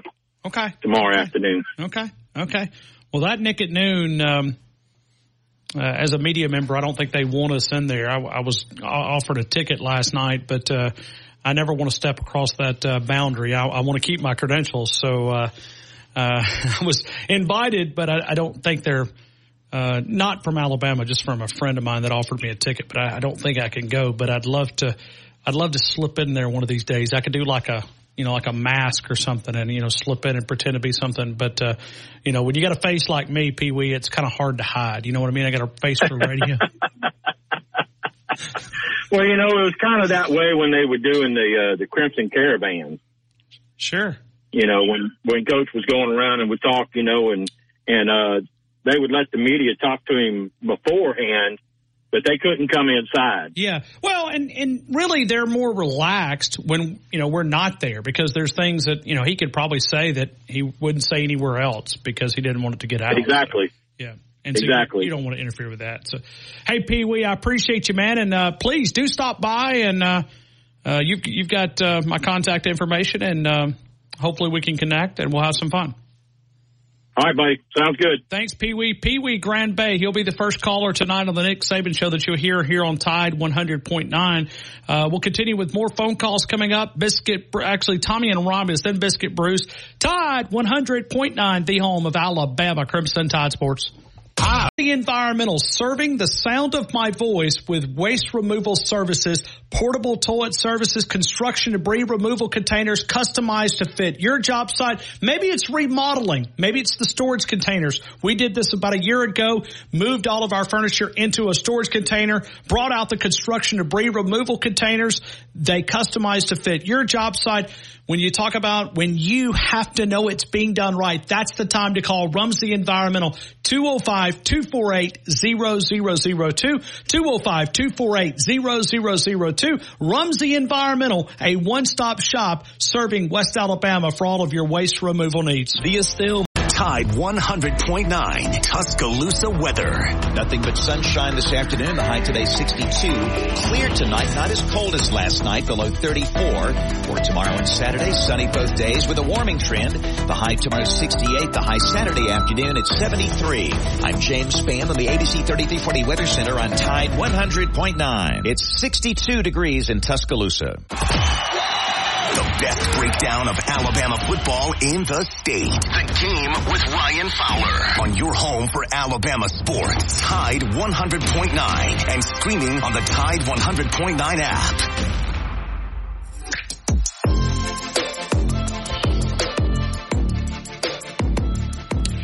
We're going to take some phone calls. We're going to get Tommy here, then we'll break and we'll come back. Biscuit Bruce will be the first caller after the five o'clock hour. Paul and Lincoln, I see you. I've got a great stat that's going to make you smile ear to ear. Uh, you're going to love it. I think everybody else is well. Tommy, Romulus. Tommy, good afternoon. You're in the game.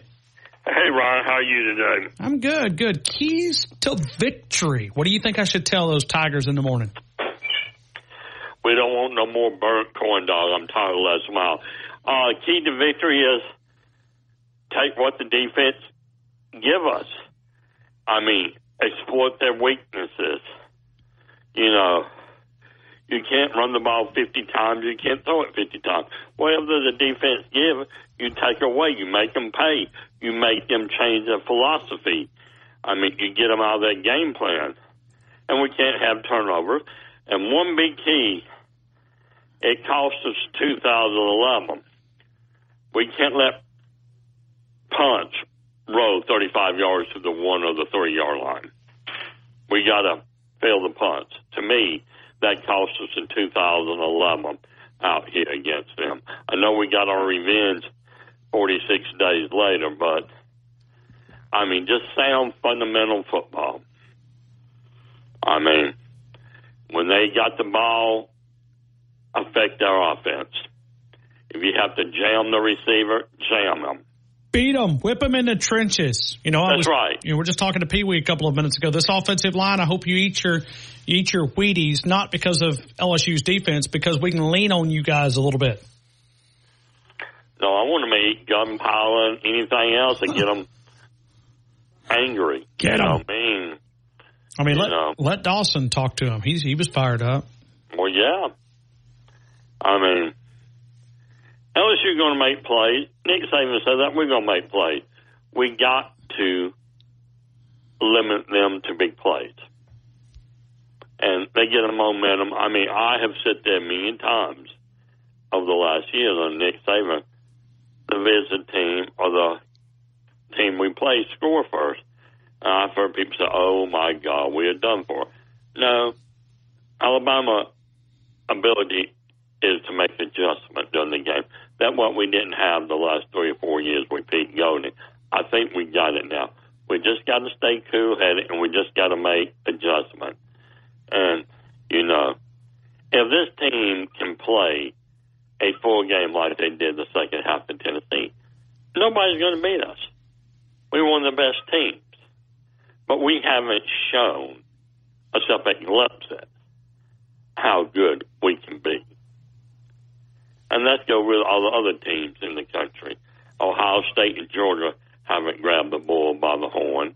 So, you know, Alabama need to grab the bull and throw them Well, down. Well, we need something to hang our hat on, and beating right. LSU by a good margin would be one that you could say, "Hey, this is this is us," and then go and win out, and then go to Atlanta and win, and uh, then we'd feel a lot comfortable there on Selection Sunday. Tommy, I appreciate you, man. Roll Tide. Roll Tide. Roll Tide. Let me tell you about Duke's Eatery. If you're looking for a California style pizza, some of the daily soup specials, you'll find those. Uh, how about a great sandwich like the French dip sandwich only for a limited time? The Nuke's Q sandwich. It's Nuke's Eatery, 205 University Boulevard, 205-758-2455. Close enough that you can smell the championships. We'll get to Biscuit Bruce next. T-Town Tide, 100.9, 1230 WTBC. Your home for Alabama Crimson Tide Sports. ST Bunn Construction is now hiring truck drivers and mechanics. You'll be home every night with competitive pay. They offer Blue Cross, Blue Shield, health and dental, 401k, paid holidays, vacation, and sick time. Call Buck. 205-331-3551. Hey, let me tell you about my friend Sonia at Freedom CBD, Tuscaloosa's original hemp dispensary. She is unmatched with quality and service and focused on helping you find the right product to fit your need. Sonia carries the largest selection of CBD, hemp flower, Delta 8 products in West Alabama, plus those amazing Freedom gummies everybody's talking about. Run by today. It's Freedom CBD. If you can't get by, you can order online, freedomcbdandwellness.com. 1110 15th Street, right next to Ion Apartments. Here's your West Alabama traffic from the Townsend Nissan Traffic Center. We have several wrecks on the board. One on McFarland westbound, past Lurleen. It's up by the McDonald's and Wendy's in Northport. Another one on McFarland eastbound, beside DCH, is blocking the left lane. You could expect delays. And another one on 15th Street. This is southbound at 2nd Avenue, blocking the right lane. If you see other conditions, give me a call, 205-886-8886. It's a brand new month, and that means brand new instant savings deals for you at Townsend Nissan. Go grab one today. I'm Captain Ray. WTBC Tuscaloosa and W265CG Tuscaloosa, a town square media station. Tide 100.9 and streaming on the Tide 100.9 app. From the Fox Sports Studios in Los Angeles. Here's Isaac Lowenkron. Buffalo Bills quarterback Josh Allen, who's dealing with a shoulder injury, was a full participant in practice today. Head coach Sean McDermott said he's confident Allen will be able to play on Sunday Night Football at Cincinnati. Cleveland Browns quarterback Deshaun Watson, who's dealing with a shoulder injury as well, says he does not know yet if he will be able to play on Sunday against the Arizona Cardinals. New York Giants head coach Brian Daboll ruled out quarterback Tyrod Taylor and tight end Darren Waller for Sunday's game at Las Vegas. Due to injuries. New York Jets five-time Pro Bowl tackle Duane Brown returned to practice today. Brown has missed five games because of a hip injury. Finally, in Major League Baseball, Los Angeles Dodgers infielder Max Muncy has agreed to a new two-year contract through 2025 for $24 million. The deal includes a $10 million club option for 2026.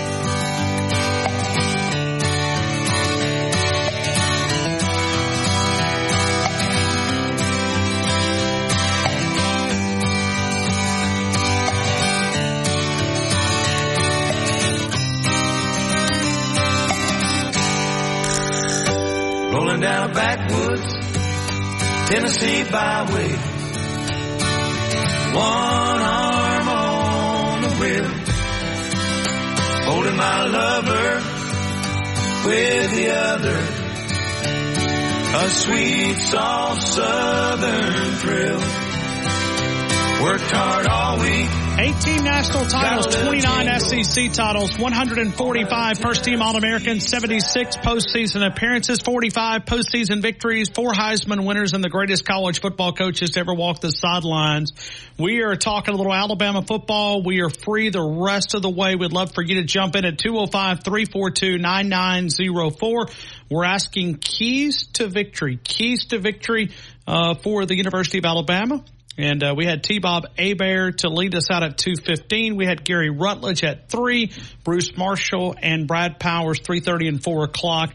And then tomorrow we'll do Aaron Torres, Lee Sterling, and Brent Beard. We're going to have some fun as we get you ready for Alabama and LSU inside Bryant Denny Stadium 645 CBS telecast. We'll have the radio call with Eli Gold, Christian Miller, uh, Tyler Watts. I was almost about to say John Parker Wilson. My apologies, Tyler, but uh, uh, Tyler's done a great job. I've enjoyed listening to him. Uh, Eli and Tyler and uh, Christian down the sidelines. Roger Hoover, Chris Stewart uh, in their roles, getting you ready. We'll have game day all day with DC and Christian. And uh, here we go. Let's go 205 342 9904, powered by Tuscaloosa Toyota Biscuit Bruce. How are you? Welcome into the game in Tuscaloosa. Always great to be on Tide 100.9 on LSU Week with Yes. Ryan, the greatest talk show host, Fowler. And I know we had lunch a couple of days ago, but uh, Southern Ale House didn't cook corn dogs this week. I thought they would. They didn't? No. I'm I'm disappointed. And uh, our Well, friends so- over there. Well, our buddy out here, uh, like that Texaco past Lakeland Grocery, he, he cooked a bunch of corn dogs. Okay. Okay. well, according to Tommy, they had them on Halloween at some fast food place. I don't want to say their name. They don't buy advertising for me, but uh, 50 cents a There you piece. 50 cents a piece. But, uh, Man. I mean, I like So corn dogs. I have no, just, you know, nothing Oh. I do too. Let me tell you, if, if you've never had that particular service station's corn dogs, you need to go by there and get one. And I'll tell you something else. Well, they don't advertise. I'm not going to go into Okay. a whole lot of that. Anyway, so first of all, let's let's get this out of the way. I would like to send my condolences to, in my opinion, one of the greatest basketball coaches to ever walk the sidelines, family, and Bobby Knight passing. To to me was uh, just, I mean, he was a good, he was a great college coach, leader. He was from the old school. So as the new generation rolled in to everybody gets a trophy, everybody gets to participate, he, he didn't fit in. So understand that in his day and to this day, one of the greatest basketball coaches to ever walk sideline of a basketball court. Well, and Oh, and and my wife is from Indiana, uh, and I'm going to tell you, he is their Bear Bryant. I mean, he, he's Oh, yeah. you know, there, there's no There's no question. comparison to Bear Bryant, but I mean, you know what I mean. In that state, they worship him. Um, yeah, and, and they should because he was that good. Just like we do Bear Bryant and you know Nick Saban and as you know Wallace is as you know if you go back to like what Dawson likes to talk about, you know those coaches too. But sure, you know because it was our era, because it was our era, Bear Bryant and Nick Saban. And you know, for a long time, well, for years and years, Bobby Knight wouldn't go back, and then I think in 2020 he went back for a recognition, and he was really not doing good then. But hated to hear the news, and just always thought a lot of him, and it, it, it it's kind of funny when Baker was a kid. You know, we watched some guy, and I, and I said, "Yeah, I wish Baker could play for Bobby Knight." My wife, his nana said, "No, no, he ain't playing for Bobby Knight." He ain't, he ain't. I said, "Yeah, he is." If he ever had the opportunity, I would let him. I would take him.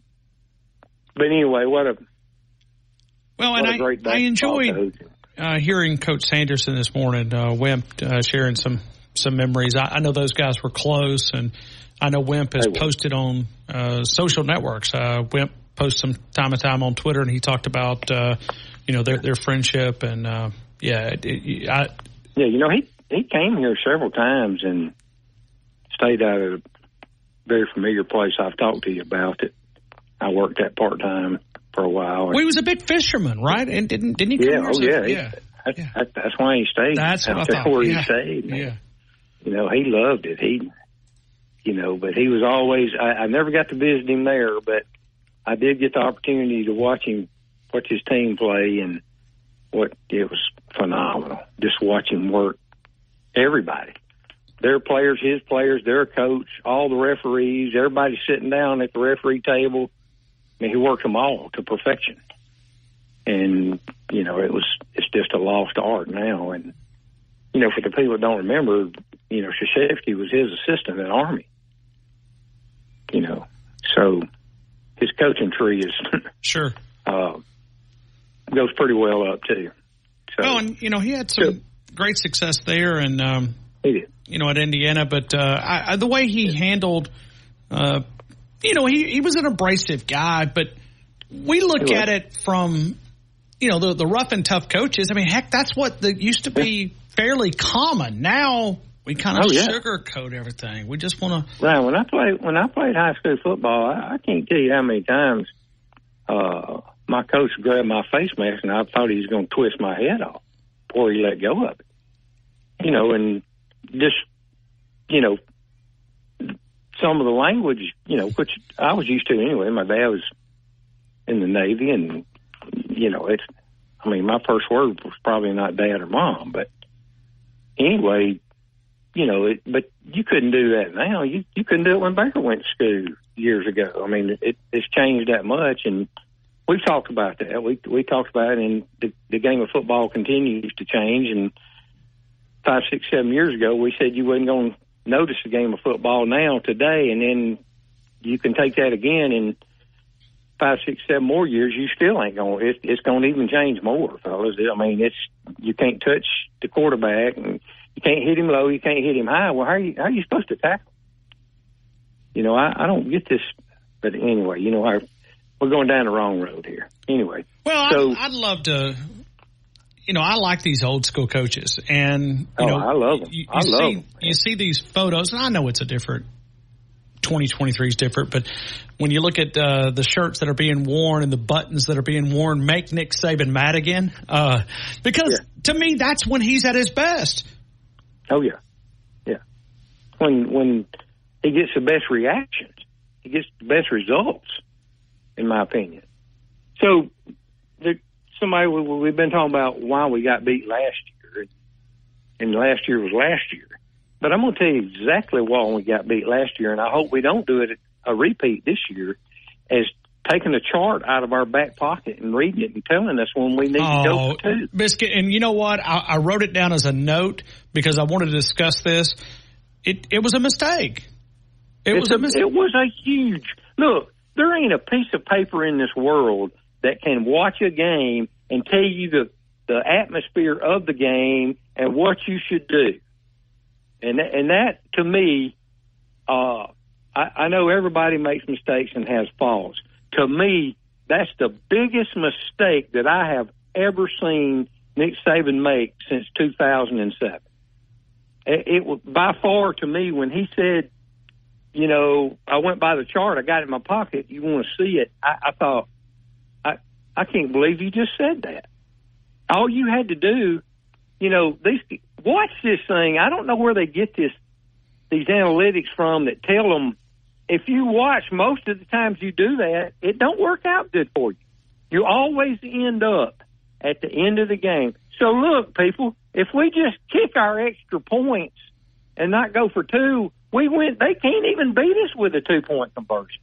It first of all, it never even gets to overtime. Uh, you know, I just I don't. It's something I've never liked doing, uh, and I, I just I just don't like chasing points. Now there comes a time when you get down to the end of the game, and you know, two points is going to beat you. Two points is going to allow California to beat USC in the atmosphere. You know, you go for it. So, but there are times, you know, you're eight points behind. Naturally, you're going for two. There are times when you have to, but don't. I mean, we we chased points way too early in that LSU game last year. You know, and it, it just biggest mistake I think he's ever made. And if you want me to tell the truth, I think it's the biggest mistake he ever made in coaching. And I think one day he'll admit that. You know, You know, one day know- we'll, we'll do a show. It'll be a very limited show, but we'll rank Nick Saban's mistakes. We won't have very many. Uh, the one that comes to mind for me, Biscuit Bruce, is Lane Kiffin firing him a week before the national championship game. That, that well, one- look, I've heard so much about that. I've heard it's because he's missing late for meetings, missing meetings, da da da, and I've heard all the other stuff too. Sure. You know, running around with so and so and so and so booster's wife, da da. I've heard all of that. So and most of that's this. true. Okay, if it was a character issue, I have no problem with it. But if it was meeting, being late for meetings and this and that, and I'm sure probably the truth is it was a conglomeration of all of them. So in that case, I don't think Saban had a choice. At, at that point, Lane Kiffin had pushed him to a point to where he had to make a decision. Now, all of us that are Alabama fans wish that decision hadn't came for eight more days, because had it not, we would we would we would already have another national championship. Because as good as Sark is, he didn't know how to handle the situation when he got down there. And I, you know, I, I think he's a great coach, a great person. I think his recovery uh, has been phenomenal, and uh, but that particular day at, at the national championship, he had no idea what to do or what to call, and you know it that cost us a national championship. But there are circumstances where I agree with it and don't agree with it because I would like to know 100 percent what what what straw because if you had been putting up with it and you already knew it, why did you wait till then? Absolutely. He put up with it for three years. I mean, So why why do you pull the trigger seven days before a national championship? yeah. That's the part that I don't I don't understand, and it, it's not mine to understand. But as a fan, I was I, you know it it really bothered me.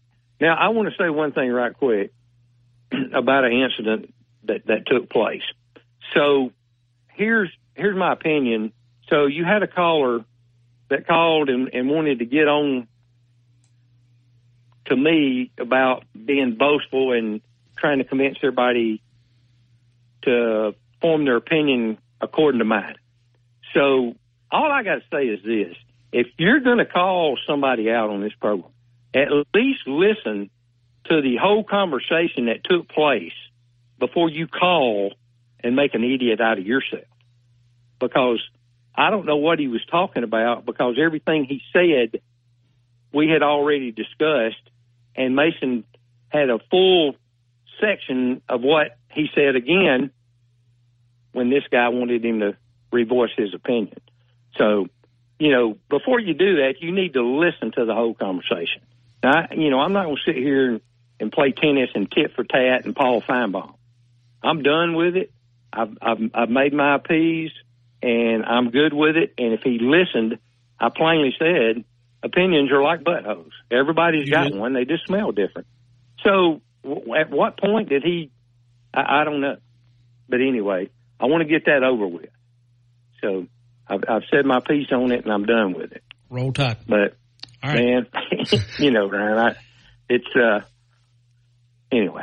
All right, give, give me give me keys to victory, and then we'll let you go, Biscuit. Uh, I got to go Well- down in Louisiana tomorrow morning at eight thirty, and uh, what should I tell them? You talking about radio, or are you going? to No, yeah, go well, yeah, no, just radio. Just got to go on. And, Okay. Well, you know, I I think somebody earlier on your program, I think, brought it up. You know, we're all worried about one person. We're we're, we're worried about the quarter, two people, one each on defense, one on defense, one on offense. And I think the offensive part is the key.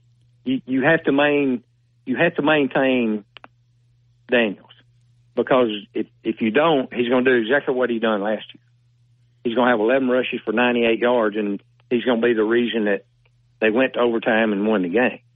So, you know, I, I don't think his passing with our defense is going to be as effective as everybody thinks it will be. I just hope his running doesn't supplement that. So I, I think first of all you have to you have to contain him. I don't think the receivers are going to outplay our defensive backs. I, you know, I've heard people say that. I, I just don't firmly believe that their receivers are that much better than what we have on defense. Now, the defensive player that everybody keeps talking about, he is a he is an excellent defensive player, but he's really not, you know, the key to the whole defense.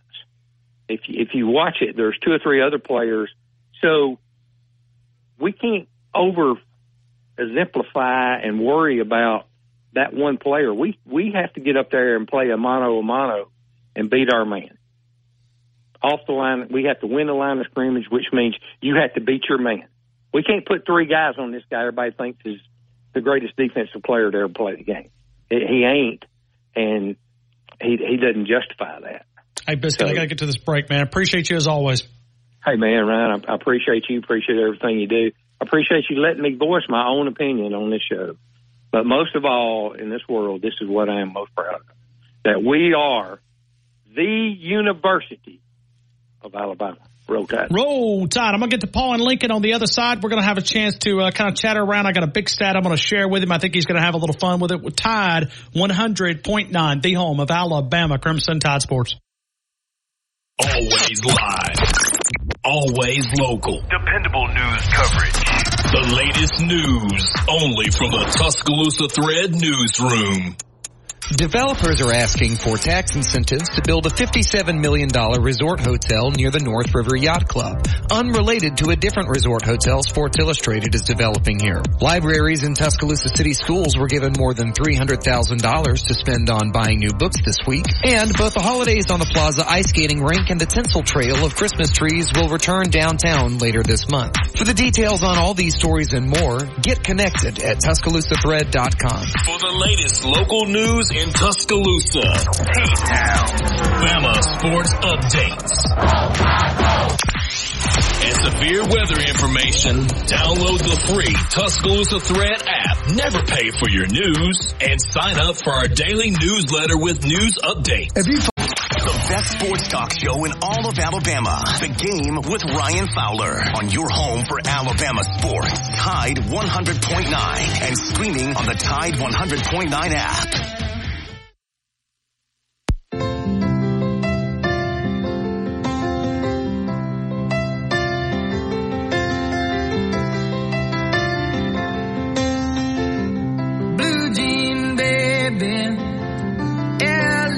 Alabama Credit Union, alabamacu.com, checking, savings, mortgage, home equity loan, financing a vehicle, alabamacu.com. Feel good about your money. Let's go right here to Paul in Lincoln. Paul, good afternoon. You're in the game. Hey, Paul. No, Paul. Paul. Paul. Good afternoon. Oh, there we are. There we are. There we are. Uh, sorry about that, Paul. I hope you're doing well. Well, how you doing on this late Thursday evening? Yeah, it is. It's good, but uh, I'm going to make your day. I'm going to make your day. Uh, okay. Mm, I got a stat because you live with over near some bugs, right? I live amongst the cult members. Okay. Well, this is everything that you need to know. You ready? I probably already know it, but go ahead. I bet you don't. This Is- is- are we talking about the all-time Vandy Auburn record? Paul. Did I steal your your thunder? Uh, Yeah, I mean, I'm just, I'm just, I'm shattered. Um, I was absolutely shocked when someone told me that. I had to go look it up because I did not believe it. But it puts Auburn into their place. Paul, tell them what we're talking about. Well, when you talking when you're talking Vanderbilt football, there's not many teams that you can say that uh, Vanderbilt has a winning record against, or even um, a, a, a tied record all time against probably nearly every team in America except the Lee County Bugs. That that record right now with Lee County and Vandy is uh, a robust 21 21 and 1 all time. I said, I, that, I, I'm telling you, I would have lost everything I had if you would have said bet on this. I would have said no way. Um, 21 and 21. Vanderbilt and Auburn connect this weekend Nashville, um, and they're tied all time series. What's the old saying, Ryan? Keep your friends close, but your enemies closer. That's that's how I that's how I got a roll over here in uh, East Alabama uh, amongst uh, a lot of a lot of booger eater booger eaters over here. So uh, I got to be ready, Ryan, because they they try their best. You know, now now's the season. They're you know after that after that uh, after that uh, resounding win over the Mississippi State Bulldogs last Saturday. Now I'm seeing some some flags go up. You know, they've taken their Halloween stuff down, and now I'm seeing some. Now I'm seeing some flags starting to fly around here, and you know that offensive explosion they had last Saturday. His Ryan, it it, it shot them full of full of courage. I guess I don't know, but uh, but yeah, Ryan, that that's that's the that is a eye eye eye popping stat when you really when you really think about how bad Vanderbilt has been over the last you know half century, and uh, you know and and that's all that's all Lee County can do is, is, have a tied record with Vanderbilt. Wow. Um, so it's uh, So Ryan, did, did, uh, did you say it was go the please. only SEC team that they have a either a Well- tie or because they don't have very many? Yeah, I don't have it off the top of my head, but my gosh, I mean, w- you've got to think Vanderbilt has a losing record against probably every SEC uh, school except except Lee County. I don't know that for certain, but I, I know what that record is. I know what the Lee County Vandy record is, and it's uh, it's it's a disgrace. It's a disgrace, but it it's right where I want them to be. I mean, I think we Uh, should it- make them quit playing football uh, with this stat. Yeah. I mean, they don't Well- do a very good job with it anyway, but uh, Well, the Reverend Hugh Hefner Freeze, he'll he'll he'll get the he'll get the thing turned well, around. in, You know, in just, just, just comparison, him. in comparison to the greatest football program of all time, uh, Alabama's sixty three and eighteen uh, against these Hmm. guys. Um, Wow. Arkansas Wow. seven and three. Um, I think 1984 was the last time Vanderbilt sniffed a win against Alabama. I believe that was the year. I'm looking But, to uh, see other teams like Vander, uh, Florida, 44 and 11. I'm just going through these. Uh, Oh, Georgia, probably bad. 60 and 17. Lee County kicked muster but 21 wins. Now listen, I don't know that I know they didn't play every year for a while, but my Kentucky, gosh, what 49 wins. What a freaking what a freaking embarrassment! well, it just If shows you the what you're- history. It shows you the history. Um, Oh, it tells you where they're. It tells you where Lee County's place is in the natural order of things. Is Okay, I just You know. I quickly just went through uh, Mississippi Mhm. State fifteen and seven, Mississippi Ole Miss fifty six and thirty six, which they play a lot with their crossover game. Uh, I've quickly went through the SEC. I cannot find another team that's even close comparable. Auburn, you, you're embarrassing. You're you're embarrassing. Twenty one and anyway. I found the stat and I said I got to share this with Paul when he calls in. They're a freaking joke, Brian. They are a freaking joke. So, uh, Brian, is it is it safe to say that uh, T. Bob Hebert is not a big fan of Alabama? just a little bit, just a little bit. I know, I know, Ryan. You you you're asking uh, about you know you know ha- what what Bama needs to uh, for to, to win this thing, and uh, Ryan, I think, and listen, I've heard a lot of you know, and, and most everybody's right. You know, you know, their their reasons to uh, are things we need to do to win. Right, I think I think one, you need to limit LSU's offensive possessions, and the way you do that is that our offense uh, extends drives, extends drives on you know third down. You know, you got to convert. Um, we need to get off the field on third down on defense. Uh, and somewhere along the line, around, I think we need to steal uh, steal a, a possession or two, whether that be a, a, a, a turnover, a scoop and score, a pick six, uh, a fake punt, uh, uh, you know, a, a go for it on fourth and convert, whatever.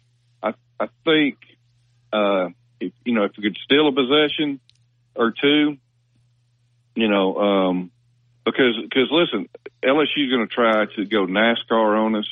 Uh, that's that's what they're going to try to do. I really believe that. And um, you know, the best way to me to beat those guys is to keep their offense on the sideline, and um, and you know, we possess the football. So, uh, but uh, Ryan, I, I really, and I said it Tuesday when I made my score. I, I think I think for the first time this season that Alabama is going to play their the most complete game up to this point of, of the season, and it couldn't come at a better time. And uh, the atmosphere, the stadium is going to be rocking. It's going to be jacked up. It's going to be off the chain. Uh, and uh, I, I've just got to think. I, I've just got to believe that the, the when when when when Coach Saban brings those guys down the tunnel um, um, with with thunderstruck uh, over the loudspeaker.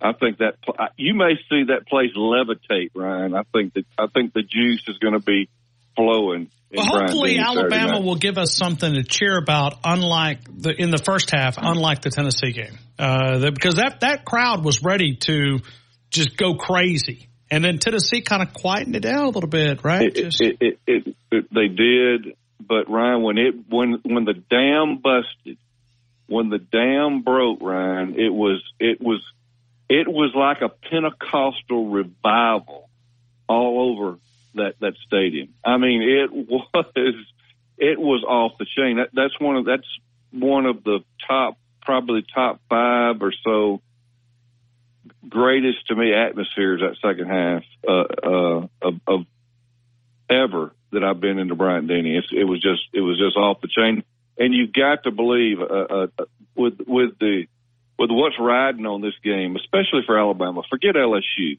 You know, forget LSU. Alabama.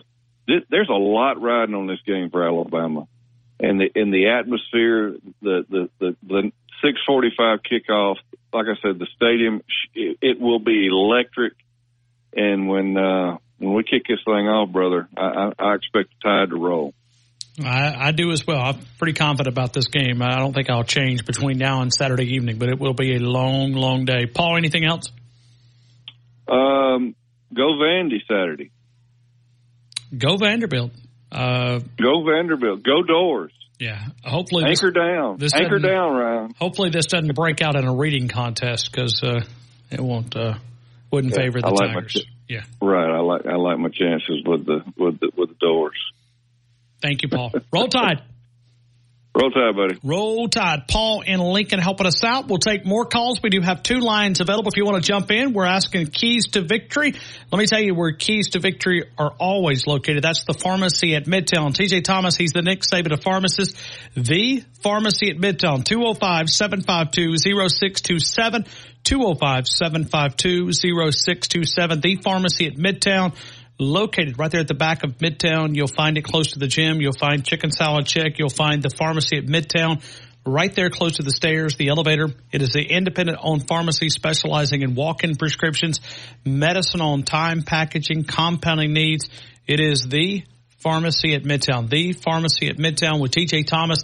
He's the Nick Saban of pharmacists. We're going to take more phone calls and we'll get to those coming up in just a couple of minutes. We'll take those at 205 342 9904 Tide 100.9, the home of Alabama Crimson Tide Sports. Are you ready? CPA, 527 Main Avenue in downtown Northport. Small business and personal income taxes, payroll, sales tax needs. They can also help you with nonprofit or church accounting or auditing in business since 1999. They work for you, not the IRS. When you take on taxes, you got to have someone on your side. It's Don Wattis CPA, 205-345-5595, 205-345-5595. Don Wattis CPA, the official accountant of the game. Everybody loves Southern Ale House, 1530 McFarland Boulevard. Eat Southern, be Southern. All the biscuit sandwiches, the great Southern cuisine like the bacon wrapped meatloaf, the fish and taters, all the great sandwiches like the Yardbird, the great salads, the daily lunch and dinner specials Monday through Saturday at Southern Ale House. We've also opened up an additional part of Southern Ale House and expanded with our catering needs there to fulfill what you're looking for. 205-248-7500. Ask for Taylor 205-248-7500. Catering from a small party to a large corporate event. Southern Ale House, 1530 McFarland Boulevard. Tide 100.9. For more coverage of Alabama football, visit us at Tide100.9.com or download the free Tide 100.9 app. I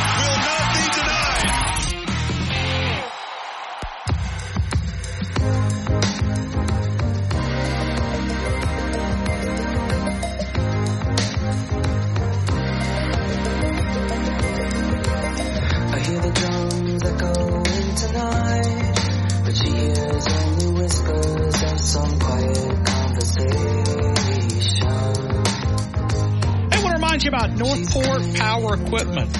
The year-end blowout sale, limited inventory on these, but a great way to save some money if you're looking for weed trimmers, chainsaws, uh, several different sizes to uh, choose from, backpack blowers, handheld blowers, some great tools. You can see their Northport uh, Power Equipment Facebook account uh, that you can find there, and you can look at all the different details. But if you want to see our good friends right there, Northport Power Equipment, it's the end of the season. How about a pole saw? How about a chainsaw? How about a backpack blower, handheld blower, battery operated tools by both Husqvarna and Crest? You'll find them two blocks east of the Northport Civic Center, Northport Power Equipment. Uh, greatly appreciate them for being a part of our show.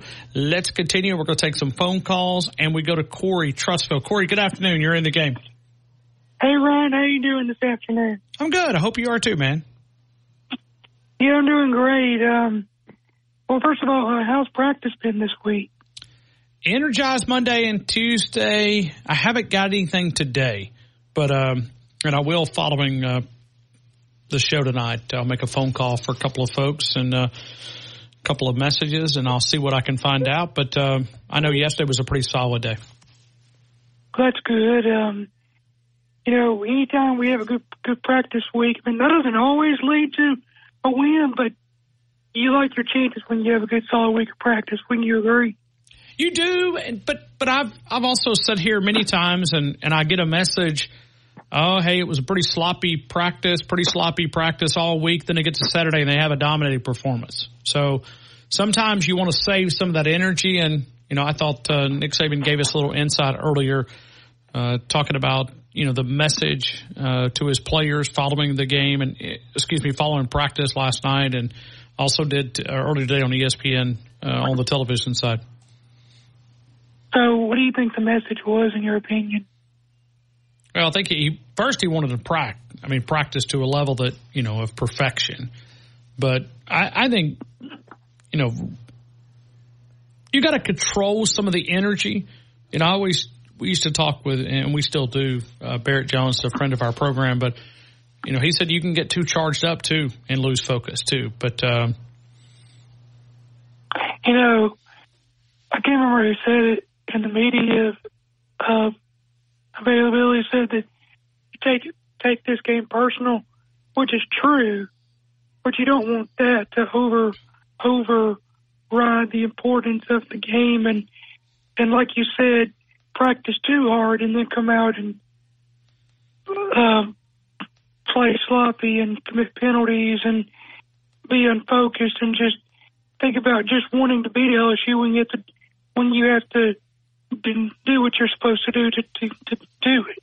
You know what I mean? Sure, sure.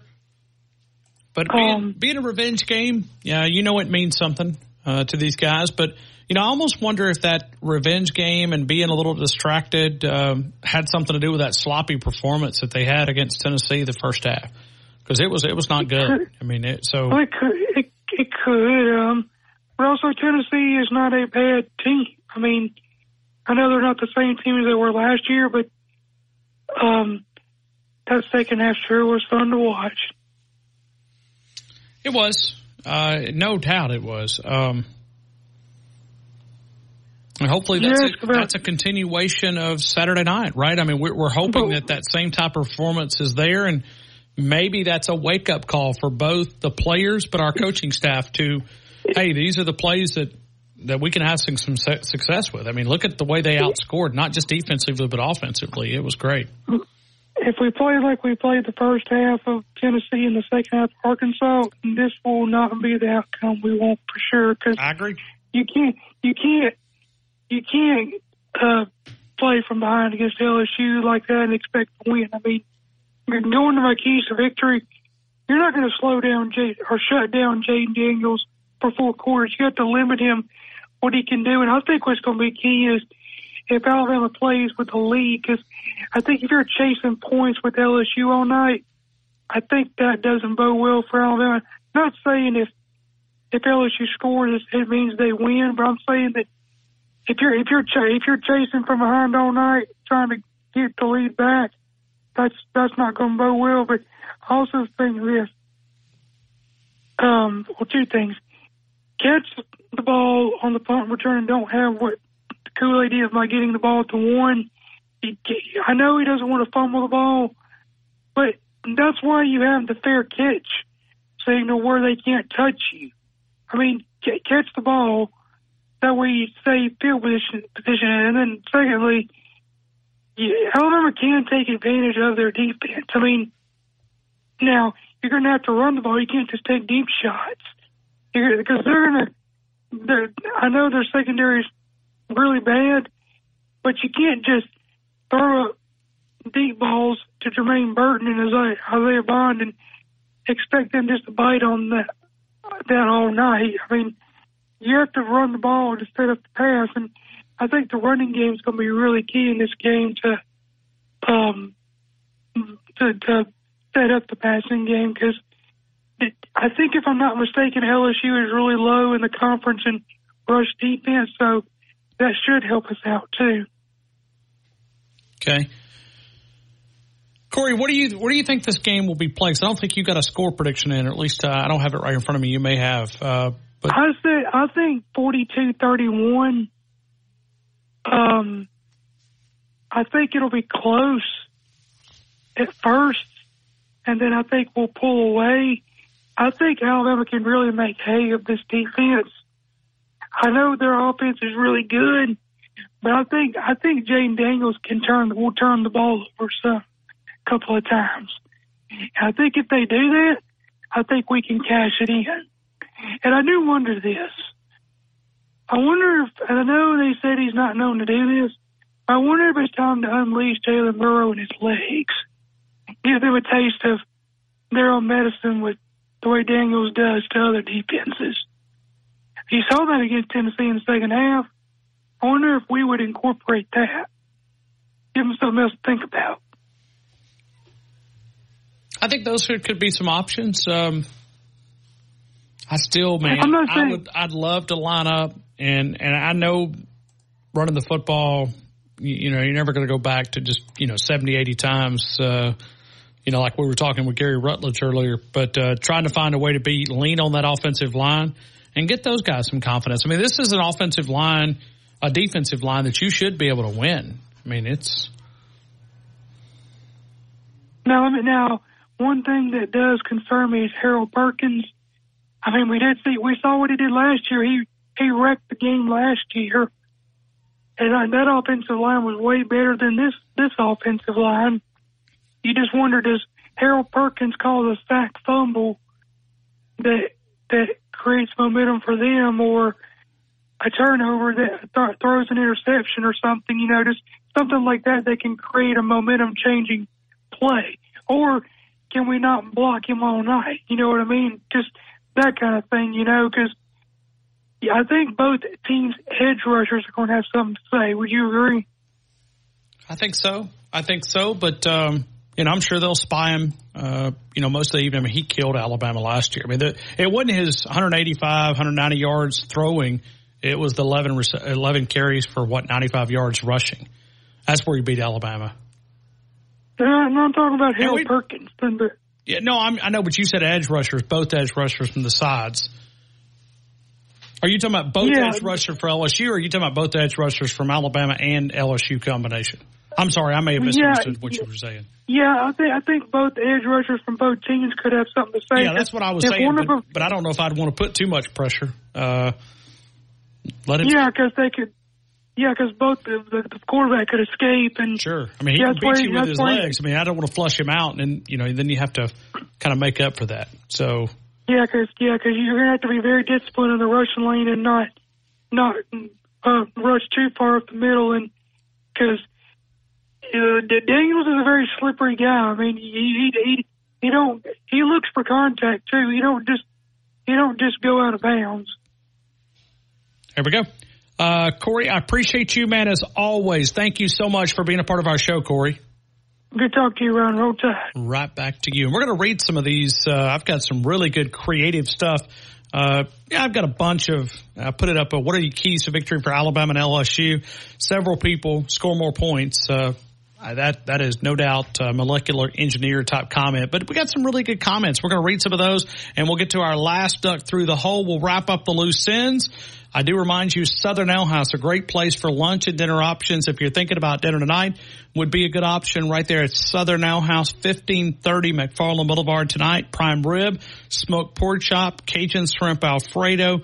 Tomorrow, Boom Boom Shrimp Plate Chicken Club, fire roasted wings, bacon cheddar ranch tots is the lunch special. And then tomorrow evening, they'll bring back a eight ounce filet, Cajun crawfish butter. Sounds great. Uh, smoked pork chop, blackened redfish, twice baked potatoes. It is Monday through Saturday lunch and dinner options at Southern Ale House. Eat Southern, be Southern, 1530 McFarland Boulevard. Also think about those guys we talk about catering. We'll take more keys to victory. We do have one line available 205 342 9904. We'll continue with more of the game. Tide, 100.9, the home of Alabama Crimson Tide Sports. Where the legends of Alabama football hang out. Draw play. Lacey. Huge hole. Touchdown. Yep. Yep. Alabama touchdown. The game with Ryan Fowler. Your home for Alabama sports. Tide 100.9 and streaming on the Tide 100.9 app.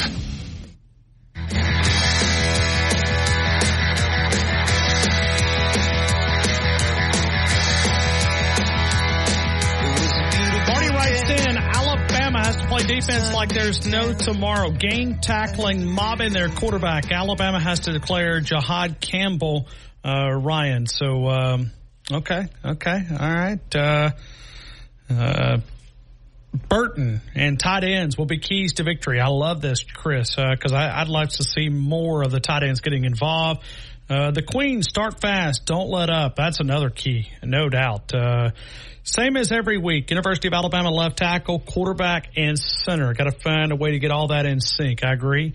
Uh, Alabama elects to kick butt. Uh, pretty simple. Uh, and we've got about 45 of these uh, turnovers. If none, then we win. O line has to protect. Offensive line has to show up. Stadium must be loud. Get Jayden Daniels rattled. Uh, getting Jay. Oh Lord, Jason says. Oh, I see. He's an LSU guy. Never mind. Uh, we we like you, Jason, but uh, getting Jay Daniels to transfer to Bama today. Uh, South Padre Bob. Our second half offense, the whole game. Our defense just do their thing.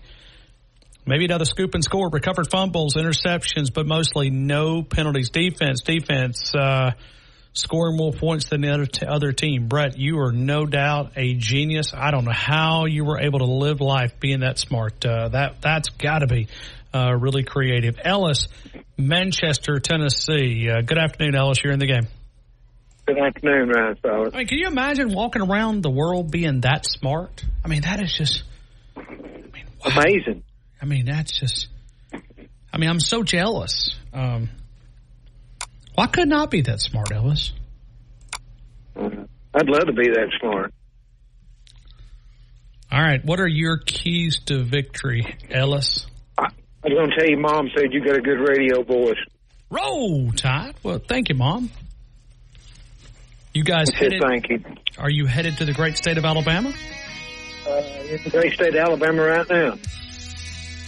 Okay. Uh, m- minimize uh, mental mistakes, penalties, and turnovers, and start fast and don't let up.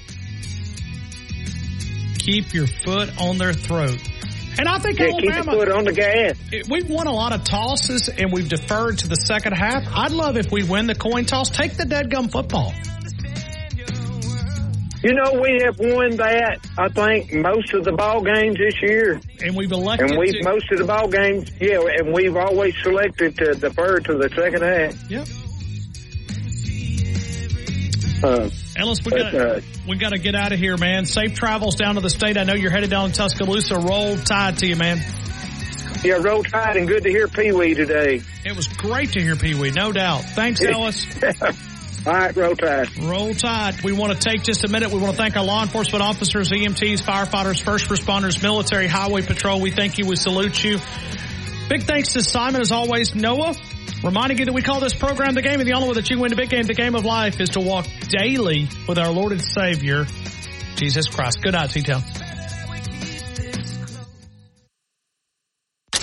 Thank you for listening to the game with Ryan Fowler, powered by Tuscaloosa Toyota, on your home for Alabama sports. Tide 100.9 and streaming on the Tide 100.9 app. Hi, Barry Buck.